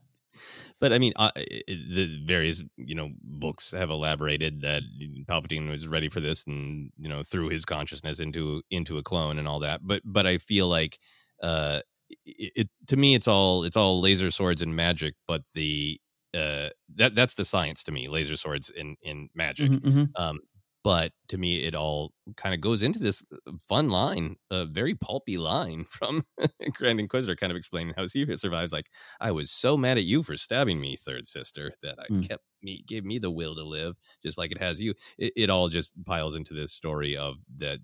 this is what Darksiders do. They they rage to to stay alive and cling to life, even with very bad wounds. Yeah, and then and then when uh, those around you, who you surround you with, uh, when uh, you know you served your purpose, thank you. You're done. Your rage was useful for a while. Not no more. You're out of Yeah. Now in my head canon, uh, Dooku's head survived for a while, and after they all left the bridge, Dooku's head is mumbling, "This isn't over. This isn't over." Yeah, but well, yeah, but he also uh, how much of uh, how much of his does his head, head stay alive because of visual confusion? what? What? That was supposed to be me. Yeah. It's all making sense now. The head Yeah. says the, the light finally goes out. Uh, all right. Uh, I also also wanted to kind of pay attention to some quotes here because I thought that there was a lot of great lines that connect to the future. Um, Mm. uh, Anakin's great line when uh, when Kenobi is saying the Jedi's goal is to uh, preserve life, not take it, and he says mercy doesn't defeat an enemy, Master. Yeah, great Anakin line. Mhm. Uh, but I also kind of like it is uh, is foreshadowing because I think Vader is ultimately defeated uh, by mercy, by Luke's mercy. So uh, he's wrong. Yep. Yep. Yep. Absolutely. All leading to that final moment. Hundred percent. Yeah, um, and I know you and I are both very big fans of Obi Wan's uh, wisdom in A New Hope. You you can't win, but there are all alternatives to fighting. And I thought a lot of the episode obviously was dealing with, you know, that let's redefine the victory conditions because they just expect us to fight. Um, and I thought that was really reflected in that line uh, where I believe it's Roken says, "You want to tell me how you're going to fight without a weapon?" And Obi Wan says, "There are other ways to fight." I thought that was a real reflection of that line and that philosophy. Did that one hit you? That hit me too. I also had some some little uh, wispy thoughts of uh, Yoda and his wispy uh, hair telling uh, Luke, uh, you know, as he goes in the cave, uh, you know, you you don't need your weapon. Um, Mm. Just a little bit more of the Jedi philosophy at, at, play. Yeah, yeah. If you present a weapon, you'll get one back. Yeah, absolutely. Um, I also really liked um, the, at the end of their sparring uh, when Obi Wan says, "You're a great warrior, Anakin, but you need to prove yourself as your undoing. Until you overcome it, a Padawan you will still be." Obviously, the whole uh, cuts to Vader still feeling like a Padawan, and all that. Um, but I also just really liked hearing Kenobi use the phrase "warrior." Right? Mhm, um, That that's you know Kenobi has his his missteps, you know, including at the end of Attack of the Clones when when he says, "I have to admit, without the clones, it wouldn't have been a victory," and you know, Yeah. gets tongue lashed by Yoda there. Um, because Yoda's already seeing that yeah, wars not make one great. He's heading he's heading to that uh revelation later in his life, right? Mhm. Um, so but but Kenobi's a little bit more like, no, fighting is a part of this. You you got to do it. You got to be clear about why you're doing it. So him just kind of casually using the term warrior, I like from that perspective, and I also like that it it tied to you know Kenobi's original description of Anakin from A New Hope of eh, he was a cunning warrior. Yeah, yeah, no, there's there's some uh, absolute dangers to warrior culture. Uh, I'll say that for sure. But um, um, I uh, really uh, think, like you said, it's kind of part of what we're here for. And and and if you get the the how and the why you're fighting um, right, there's great value to it. Absolutely. Um, so those are a couple of quotes uh, that jumped out to me. From there, I just got some some little fun details, and I'm sure not all of them. Uh, but I wanted to bring these up and see what you thought, Ken. Uh, did you cheer for Roken having a bowcaster? Um, yes, spoiler alert, it's in my favorite action moments. Yes, absolutely. and there's a lot of other people on Twitter I saw really enjoying this. Um, O'Shea Jackson Jr. had just having a lot of fun being in Star Wars as he should. And, uh, you know, I, I would love to know, was it one of those moments like, you know, Mace wants a purple lightsaber, you and you get to pick the hilt, that great thing in the, in the Phantom Menace doc of, all right, you pick the hilt. Like where that, you, uh, O'Shea, what kind of bowcaster? Oh, okay. It really feels like it was that kind of moment. It's like, look, if I'm going to be in uh, in Star Wars, give me one of those Chewbacca blasters. Yeah, That's what I want. It is a, just a great fun pop. Uh, uh, I made some noise. Um, there's definitely a thing uh, going on in the Obi Wan Kenobi show where we're definitely getting some some fun new aliens or some uh, species that we haven't seen as much, but we're also just getting some reuse, including um, eh, perhaps the species, perhaps the person himself, Vober Dan, just hanging out. I take it as Vober Dan, so yes.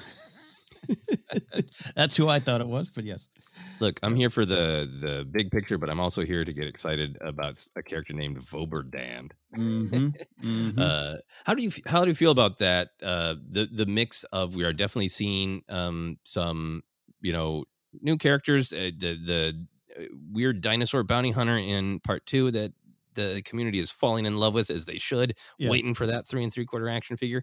Uh, but there is a a lot of background aliens like makes total sense that you just see somebody else of that species or like the alien Amunci Tidian who's in Rise of Skywalker. There's a lot. There's a lot popping up. Are you okay with that? Oh, totally, absolutely. Uh, uh, I think it's such a key part of Star Wars, and I'm one. I always, I always feel guilty. Like uh, a couple of our our, our Discord uh, listeners um, pointed out that the Andor trailer seems to lack a lot of aliens. We know it's the show's not going to because we've already heard some of the like Neal Scanlan and company uh, coming back to do a lot of cool things. But I'm one of the ones that I don't see that right away, uh, which makes me feel Mm. weirdly guilty. So. I love seeing the the uh, uh, aliens in, in Star Wars because that's part of why we're here. You know, kind of what Yep. made you, you fall in love with it. Uh, whatever you saw first, uh, prequels, uh, sequels doesn't matter. Original, Cantina. Um, so it's great to see. Yes, love it. Yeah, and it and it's fun to see some characters that you recognize from somewhere else, and and know that yeah, that, that's a practical reuse uh, of a uh, of a costume or a, a puppet uh, or an animatronic or whatever. Uh, but then it is also fun to just be in that canon bubble of like, is that one of Voberdan's species or is that Voberdan? Someone will tell me someday, and right now it's fun to wonder. Yeah, yeah, absolutely. Um, this has popped up earlier in uh, in part two, but there's been more discussion of it online, so I wanted to be sure uh, to include it. Uh, the character of uh, Corran Horn and his mother uh, being featured in Star Wars are getting a lot of people excited. If uh, like myself and Ken, you're not as uh, up to date on Legends. Corran Horn was a major character in the EU, now Star Wars Legends, a pilot in Rogue Squadron, and eventually a Jedi in uh, along with Luke Skywalker in in uh, Luke's new Jedi Order. Corran Horn was there.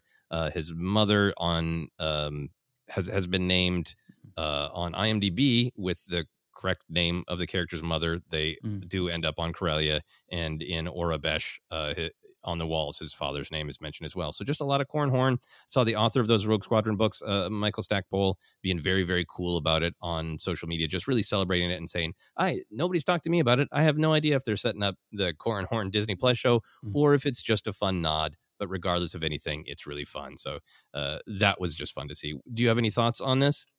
I, I, I, first of all, on one hand, I'm like a villain. I have no emotional reaction to this. The other hand, I'm so happy. So many people are celebrating this as they should. It's, uh, I think right now, to me, I take it as a fun nod, um, Mhm. but uh, it, it- it's rewarding for a lot of folks, and I think that's a good thing.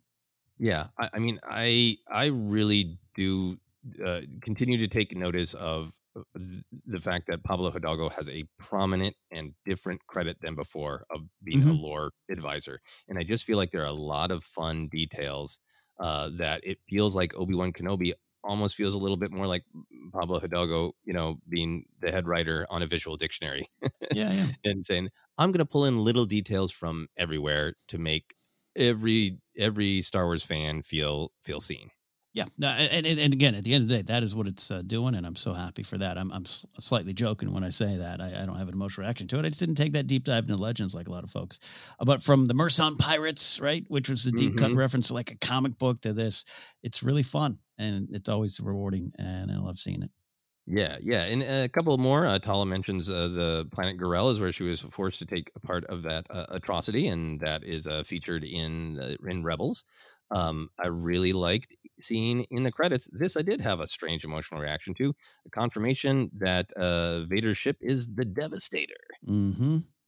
Love that. Which really nice to see. Final thing for me is like that, that pile of lightsabers and Aurebesh. I'm sure somebody else will do a lot of detective work. I at, I paused on a second or third viewing to see like are they any lightsabers I really concretely recognize, Look- and uh, I'm sure uh, the detective work is being done. Uh, I'll leave it to other detectives. Absolutely, uh, Detective Damon's on the case. Uh, look, I, uh, I, I, you only, I paused as well just to see if Gungi's lightsaber was there. That's the only thing I'm looking for. I didn't see Got it. This is this is why you have a distinctive lightsaber. Mm-hmm, mm-hmm. None of these repetitive hilts, everybody. Yeah, is there one from the High Republic era? Yeah. Yeah, and a lot of Aurebesh, so I'm sure more things will pop up there. Uh, that was my canon uh, notes. Did you have anything else?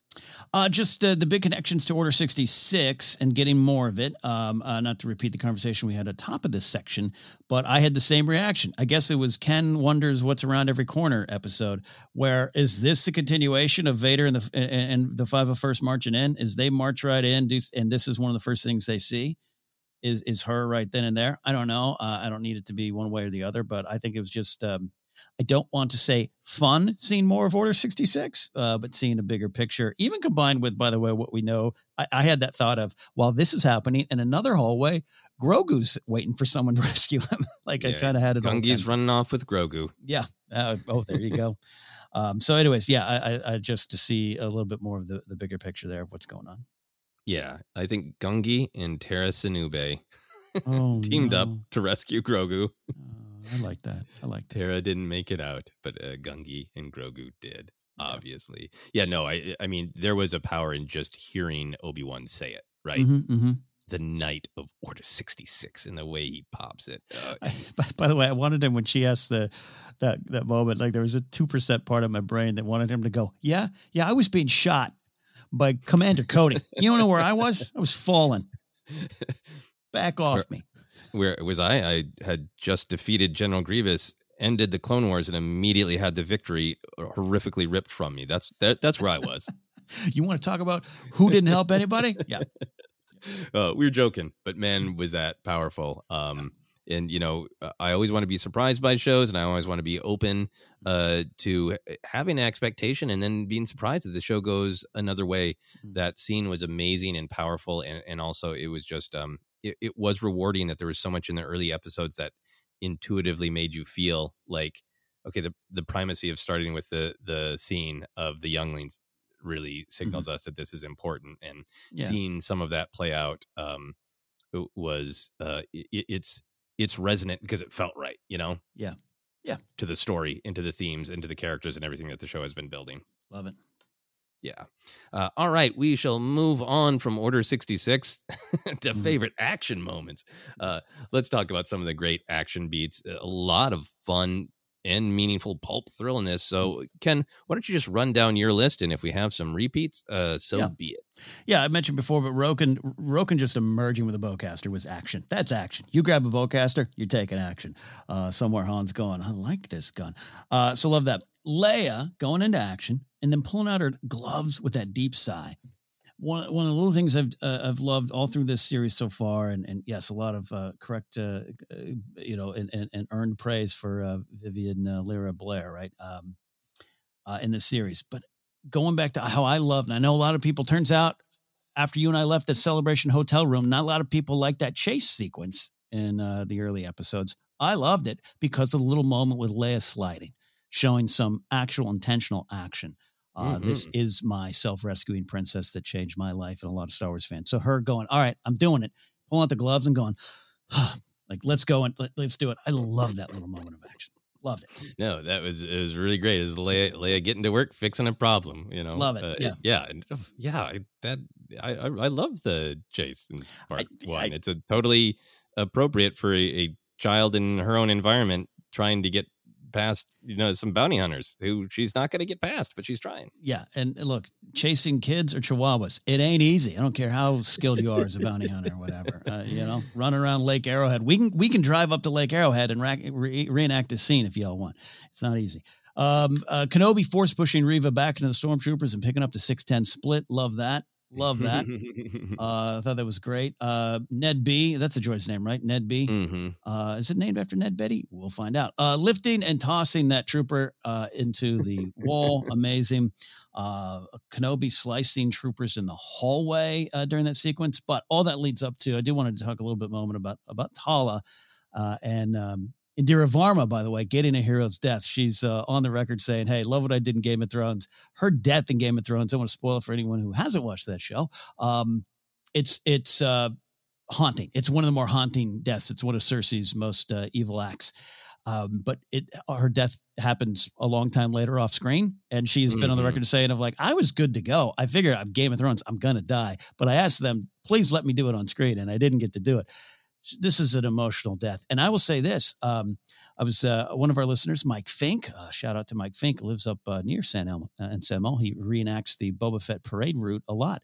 Um, uh, he he had mentioned in our Discord that he had shed some tears during this moment, and I didn't during the first time. And then the second time, I think knowing that he did, and knowing it was coming, and knowing that Ned B, uh, silent, uh, you know, head touch, I started uh, I Mhm. started shedding tears before the moment hit. It got me. It got me the second time around. I really do love this character. It's sad she's gone, uh, but there's a valuable lesson, and that's sometimes uh, what you take from these characters and their journeys, even if they're short. And uh, love the sequence. Uh, what a wonderful action, and the sacrifice of it all had great meaning. Yeah, no, it, it is a really one, well done scene. Uh, maybe in canon should have mentioned, uh, you know, the sadness of Obi Wan screaming no.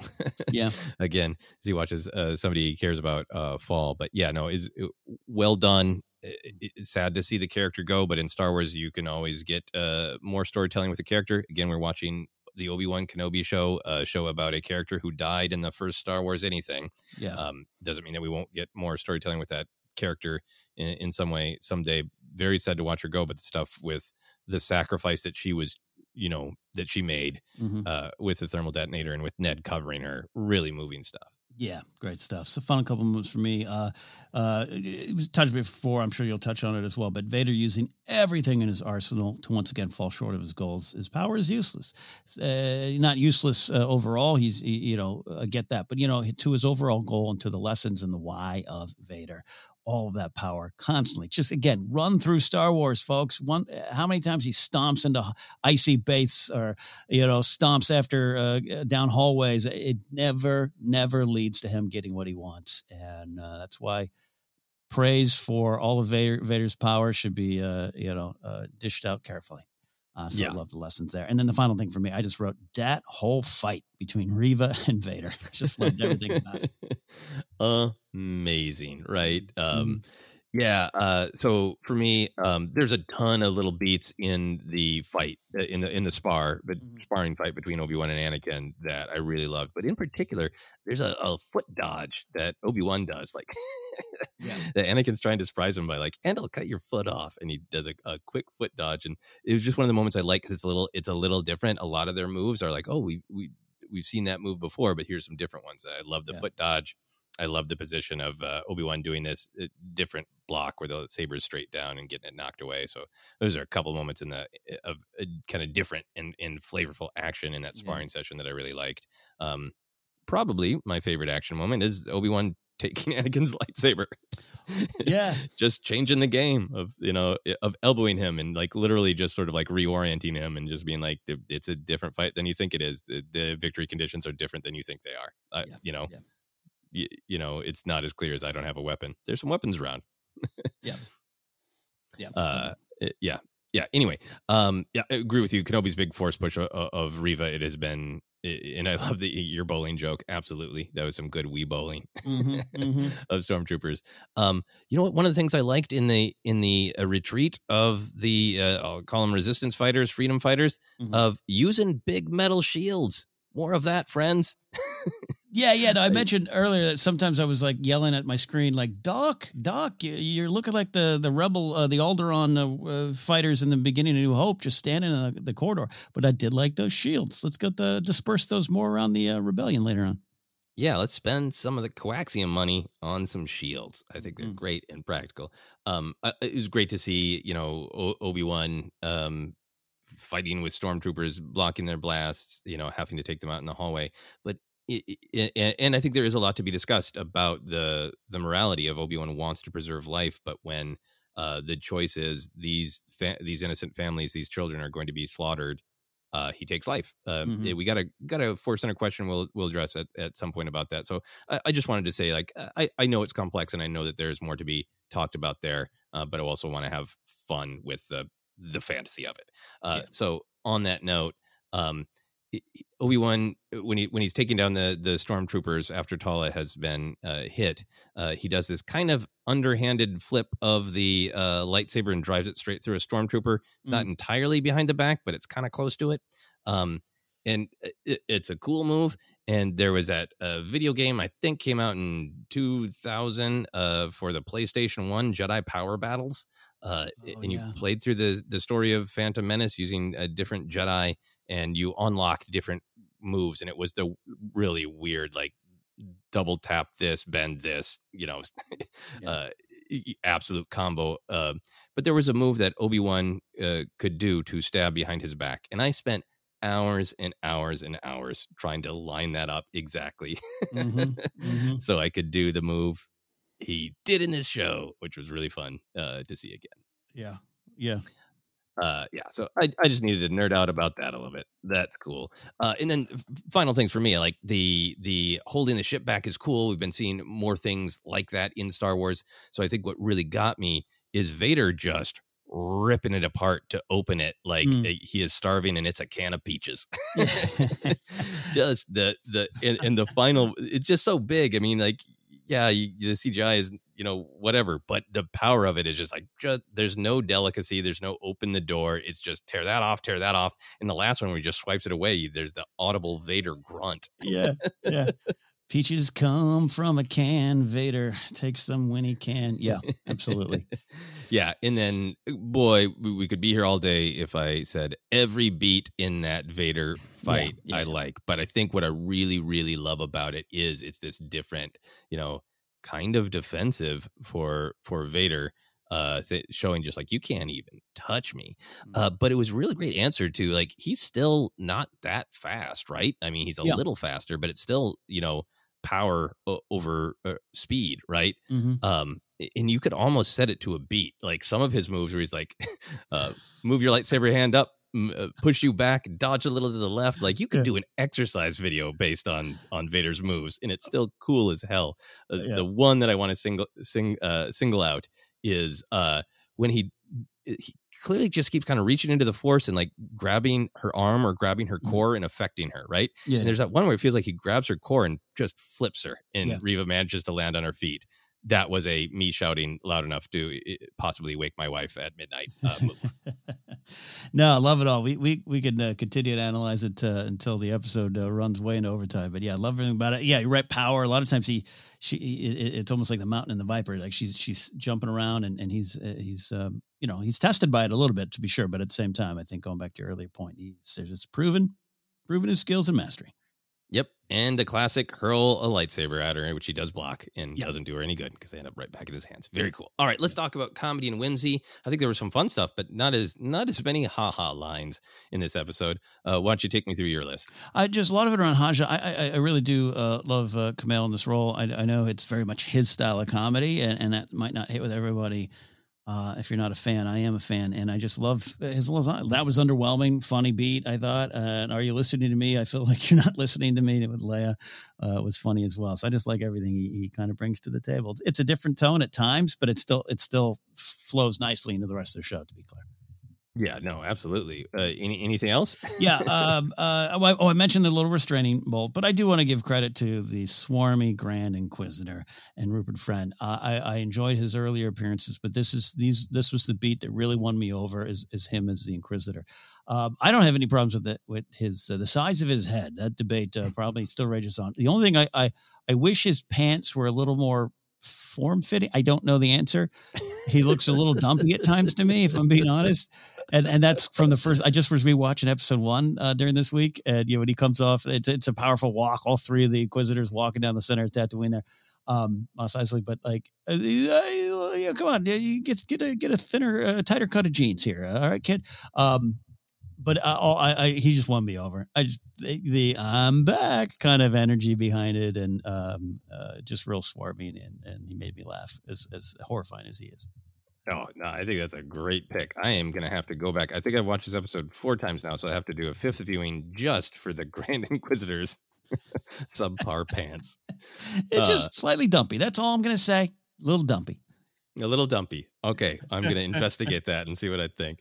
Uh, some some moments for me, I think you know some classic Anakin stuff that I know you know fans of the prequels were were super excited for, but I love the playful energy at the beginning of the sparring. It's like uh, of Kenobi uh, showing up late and asking Anakin, "Are you ready?" and Anakin going, "Are you?" It's like classic smart mouth Anakin Skywalker moment in line. You know, and the, the- I love that. Absolutely great. Yeah. Um, I, I a couple of Haja moments I like, and I, I agree with what you're saying. It's a very specific uh, style of humor, and the styles of humor in Star Wars is always something that's going to be uh, debated among fans with different tastes. Um, Mhm. but I love that he goes from like, yeah, I know what it's like to be a Jedi. I sacrificed all this stuff, and I'm in horrible danger. This place is a good business opportunity, though. Yeah, yeah. you know, to show that he hasn't just entirely, you know, uh, changed. Uh, it- it's kind of buried when some other very serious stuff is going on. But when they're checking in on how Leia's progress is going, and he yells to Leia, "How how is it going?" and she reports, everybody can hear her, and then he just repeats it, Yeah, yeah. yeah. like he's doing something helpful. It's it's very in the background, but I thought it was funny.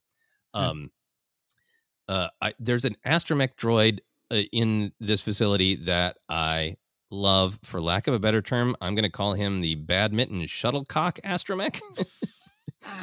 Because he's got that sort of uh, uh, big Yeah. cone shape, and then Yeah. the the typical astromech head, oh, or or or she or they, Yeah. uh, whatever the deal with uh, shuttlecock astromech is, uh, I, I need some shuttlecock astromech product. He said carefully and uh, purposefully. Yes, love that. Love the droids. Love it. Yeah. Yeah. I don't know if this counts as whimsy, but I needed to include it uh, because it's one of my favorite lines. I, I love that, you know, Leia, the, the self saving princess, doesn't volunteer, doesn't say, I can do that. Says, I am going into that vent. Yeah. Uh, and gets that pushback. And uh, in particular, where Obi Wan's like, get her the ladder. Oh yeah, that was a good. I like that exchange. Yeah. the, the get her the ladder something about they're just like the this ultimate connection in, in uh you know faith uh, between them that has been built it all culminates in obi-wan kenobi saying get her the ladder um yeah and my final thing is uh he of the dumpy pants uh the grand inquisitor just when he shows up he's like hello third sister It's great. I, I love how pulpy he is And- and Yes. there's i don't know there, there's this interesting dynamic that Reva is a is a new character uh, she's her her emotions are on the surface. She's a very human character. She even you know looks more more human. Mhm. Um, you know, there, there's not as much weird stuff going on with her. And then it's like these these two you know freaks out of Pulp Fiction, Vader in the armor, and Yeah. you know tall head, dumpy pants Inquisitor. Like, no, this is the way it is. It, Yeah. I don't know. It's like it's like this sort of um, I don't know the the pulpy side of Star Wars reasserting itself. No, absolutely. It says a lot about her and what her perspective is as a character and what she's left behind, what she hasn't left behind, obviously. But but yeah, I, I think you're right. It's it's wonderful Star Wars stuff.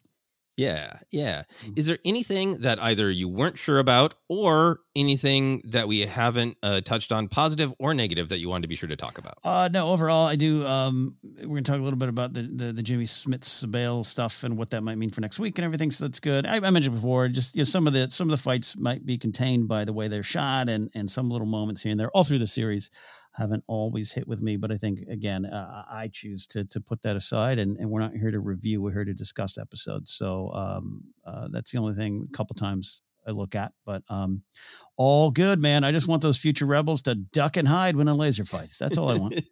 exactly. Uh, that could be a good snarky Obi Wan line. Uh, great, everyone. Great. We'll work on ducking. Th- the only other little thing I wanted to mention is uh, in the subtitles, if you watch it with on, uh, when when Lola helps Layla, uh, when Lola helps Leia fix things, one of the subtitles is "Happy Beep," which is nice. Yes. Um, all right, we are we're uh, running low on time, so we'll get moving. We want to talk about predictions or hopes uh, for next episode. I got a few thoughts, but I want to give you the floor, Ken. What are your thoughts? Real quickly, I'll kick it back to you here. I, I just, uh, for me, I, I, I'm, uh, there's a lot of bigger things uh, with Kenobi and Bail and this and that and Luke. I, I'm looking at Re- Reva, and I just, I'd love to see her. I'd love, I'm rooting for her to break the cycle of violence and perhaps even defend Luke. I don't know, but it just doesn't seem that in the cards. I love your idea of like, all right, I can't get Vader this way. I can maybe get him this way now that I have this information. And it might come down to this thing if she's she's just not willing to change. Uh, and what choice does she want to make? And and that that could be uh, valuable as well. Uh, uh, this is a character a lot of people uh, love and want to see more of. So if, if storytelling going forward, I'm all for that. If it's storytelling going uh, into the past with something else with her, a book, a comic that examines some of her time in the last 10 years, I'm for that as well. She's a great character. I've really been uh, with her from the start. But looking at next week, I'm rooting for her to make a better choice. I don't know if she wants to. We'll see. And you have to want to to to to make that change. Yeah, no, I'm I'm right there with you. With uh, my my hopes going into it are really for Reva to make a different choice. I, I think I said last week. I think as Star Wars fans, we can sometimes get a little binary of like uh, the dark sider is either going to um, you know, absolutely not give up, or they'll be redeemed and they'll die. Uh, Yeah, they'll sacrifice their life in in the end. And I just think there's more story to be had. So this is even a prediction. It's a hope. I hope that uh, she makes a different choice, and it's not redemption. It's not the skies open up and everything's great. I hope that she just stops. She just stops attacking Mm. and she goes off to other adventures and to figure out her next steps by herself. That that's my hope. It's not a prediction. That's what I would as a fan. That's what I would love to see. Yeah, I'm rooting for it. Yeah. Yeah, it, it- all, all she needs to do is stop making a destructive choice now, and then the future is wide open. Um, yeah, and then so big, big picture for me, I, I really feel like so much of this uh, show has been about uh, getting Kenobi to feel like a Jedi. Uh, he is he is re- returned to hope and he's returned to purpose, and that watching over Luke, uh, maybe Leia, the next generation is purpose. I feel like there's a lot in this episode that was building to that. Like we said, the the line from the sparring uh, uh, battle: "A Jedi's goal is to preserve life, not take it." Uh, some things you can't forget, but you can fight to make them better. Those feel felt like lines leading into Obi Wan's final choice. Mhm. And I think like when my when I was watching it with my wife, and she's like, "How much is left?" I think it was it felt like Reva maybe figuring out Tatooine feels like a, an extra convolution, and doesn't Obi Wan still have to fight face Vader? I think that's uh, what we talked about a little bit, what she was feeling, and and I really understand that. And what my thought is, and I will let it go if I am wrong, is that Obi Wan really needs this pivot point to decide: do I keep pursuing Vader? Do I keep pursuing the Mhm. past, or do I protect the future? Mm-hmm. So I kind of feel like it's set up for Vader's on their tail with the Devastator Star Destroyer. Obi Wan is going to have to face him, but Obi Wan is also going to know that Reva is headed to Tatooine to you know repeat the cycle and take her vengeance out on Luke, and that he's going to have a choice of I can I can stay on the path, Mhm. I can stay obsessed with the past, or I can walk away from Vader and protect Luke. I feel like that's the tension that's being set up. Yeah, Um, yeah. I, I think that, like you said earlier, that I think great to point out that that shot of, of the homestead uh, mi- was missing Obi Wan, uh, and and and that's part of uh, part of the part of the purpose of that. Yeah. And final thoughts very quickly. Uh, I, I feel like uh, there is still room, and I do still have hope for Obi Wan to make e- e- e- an effort to see if there's any possibility uh, to get through to Vader. And Mhm. uh, I'm not the only person to see, to say this. I've seen other people say it. Uh, but it, there is power that that Obi Wan can simply tell Anakin what Padme's last words were without Mhm. revealing that he has kids. And Yeah. that would be amazing. Also, Qui Gon. Anyway, we got to Oh, wrap this episode up. Uh, uh, uh, we could talk about what happens next uh, all day, but uh, uh, uh, we'll pull the, the curtain back. We got another appointment we need We, to make. we actually have a, a business meeting we have, have to get to. Again, I apologize for having a colonoscopy yesterday.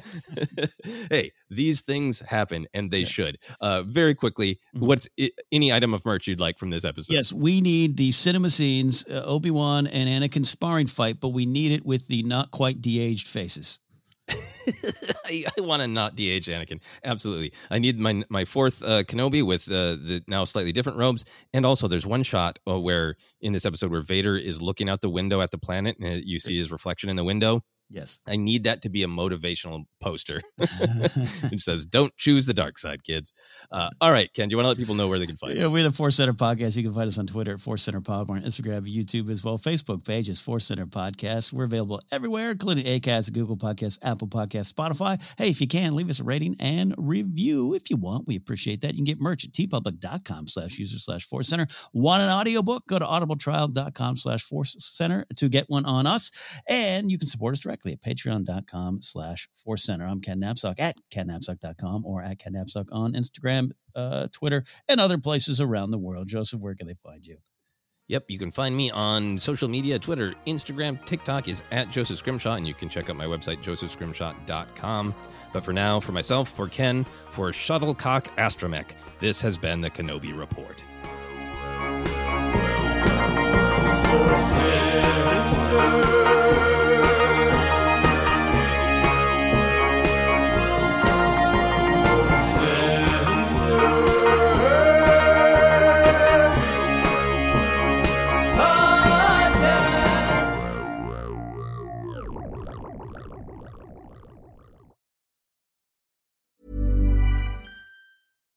Botox Cosmetic, out of botulinum toxin A, FDA approved for over 20 years. So, talk to your specialist to see if Botox Cosmetic is right for you. For full prescribing information, including boxed warning, visit BotoxCosmetic.com or call 877-351-0300. Remember to ask for Botox Cosmetic by name. To see for yourself and learn more, visit BotoxCosmetic.com. That's BotoxCosmetic.com.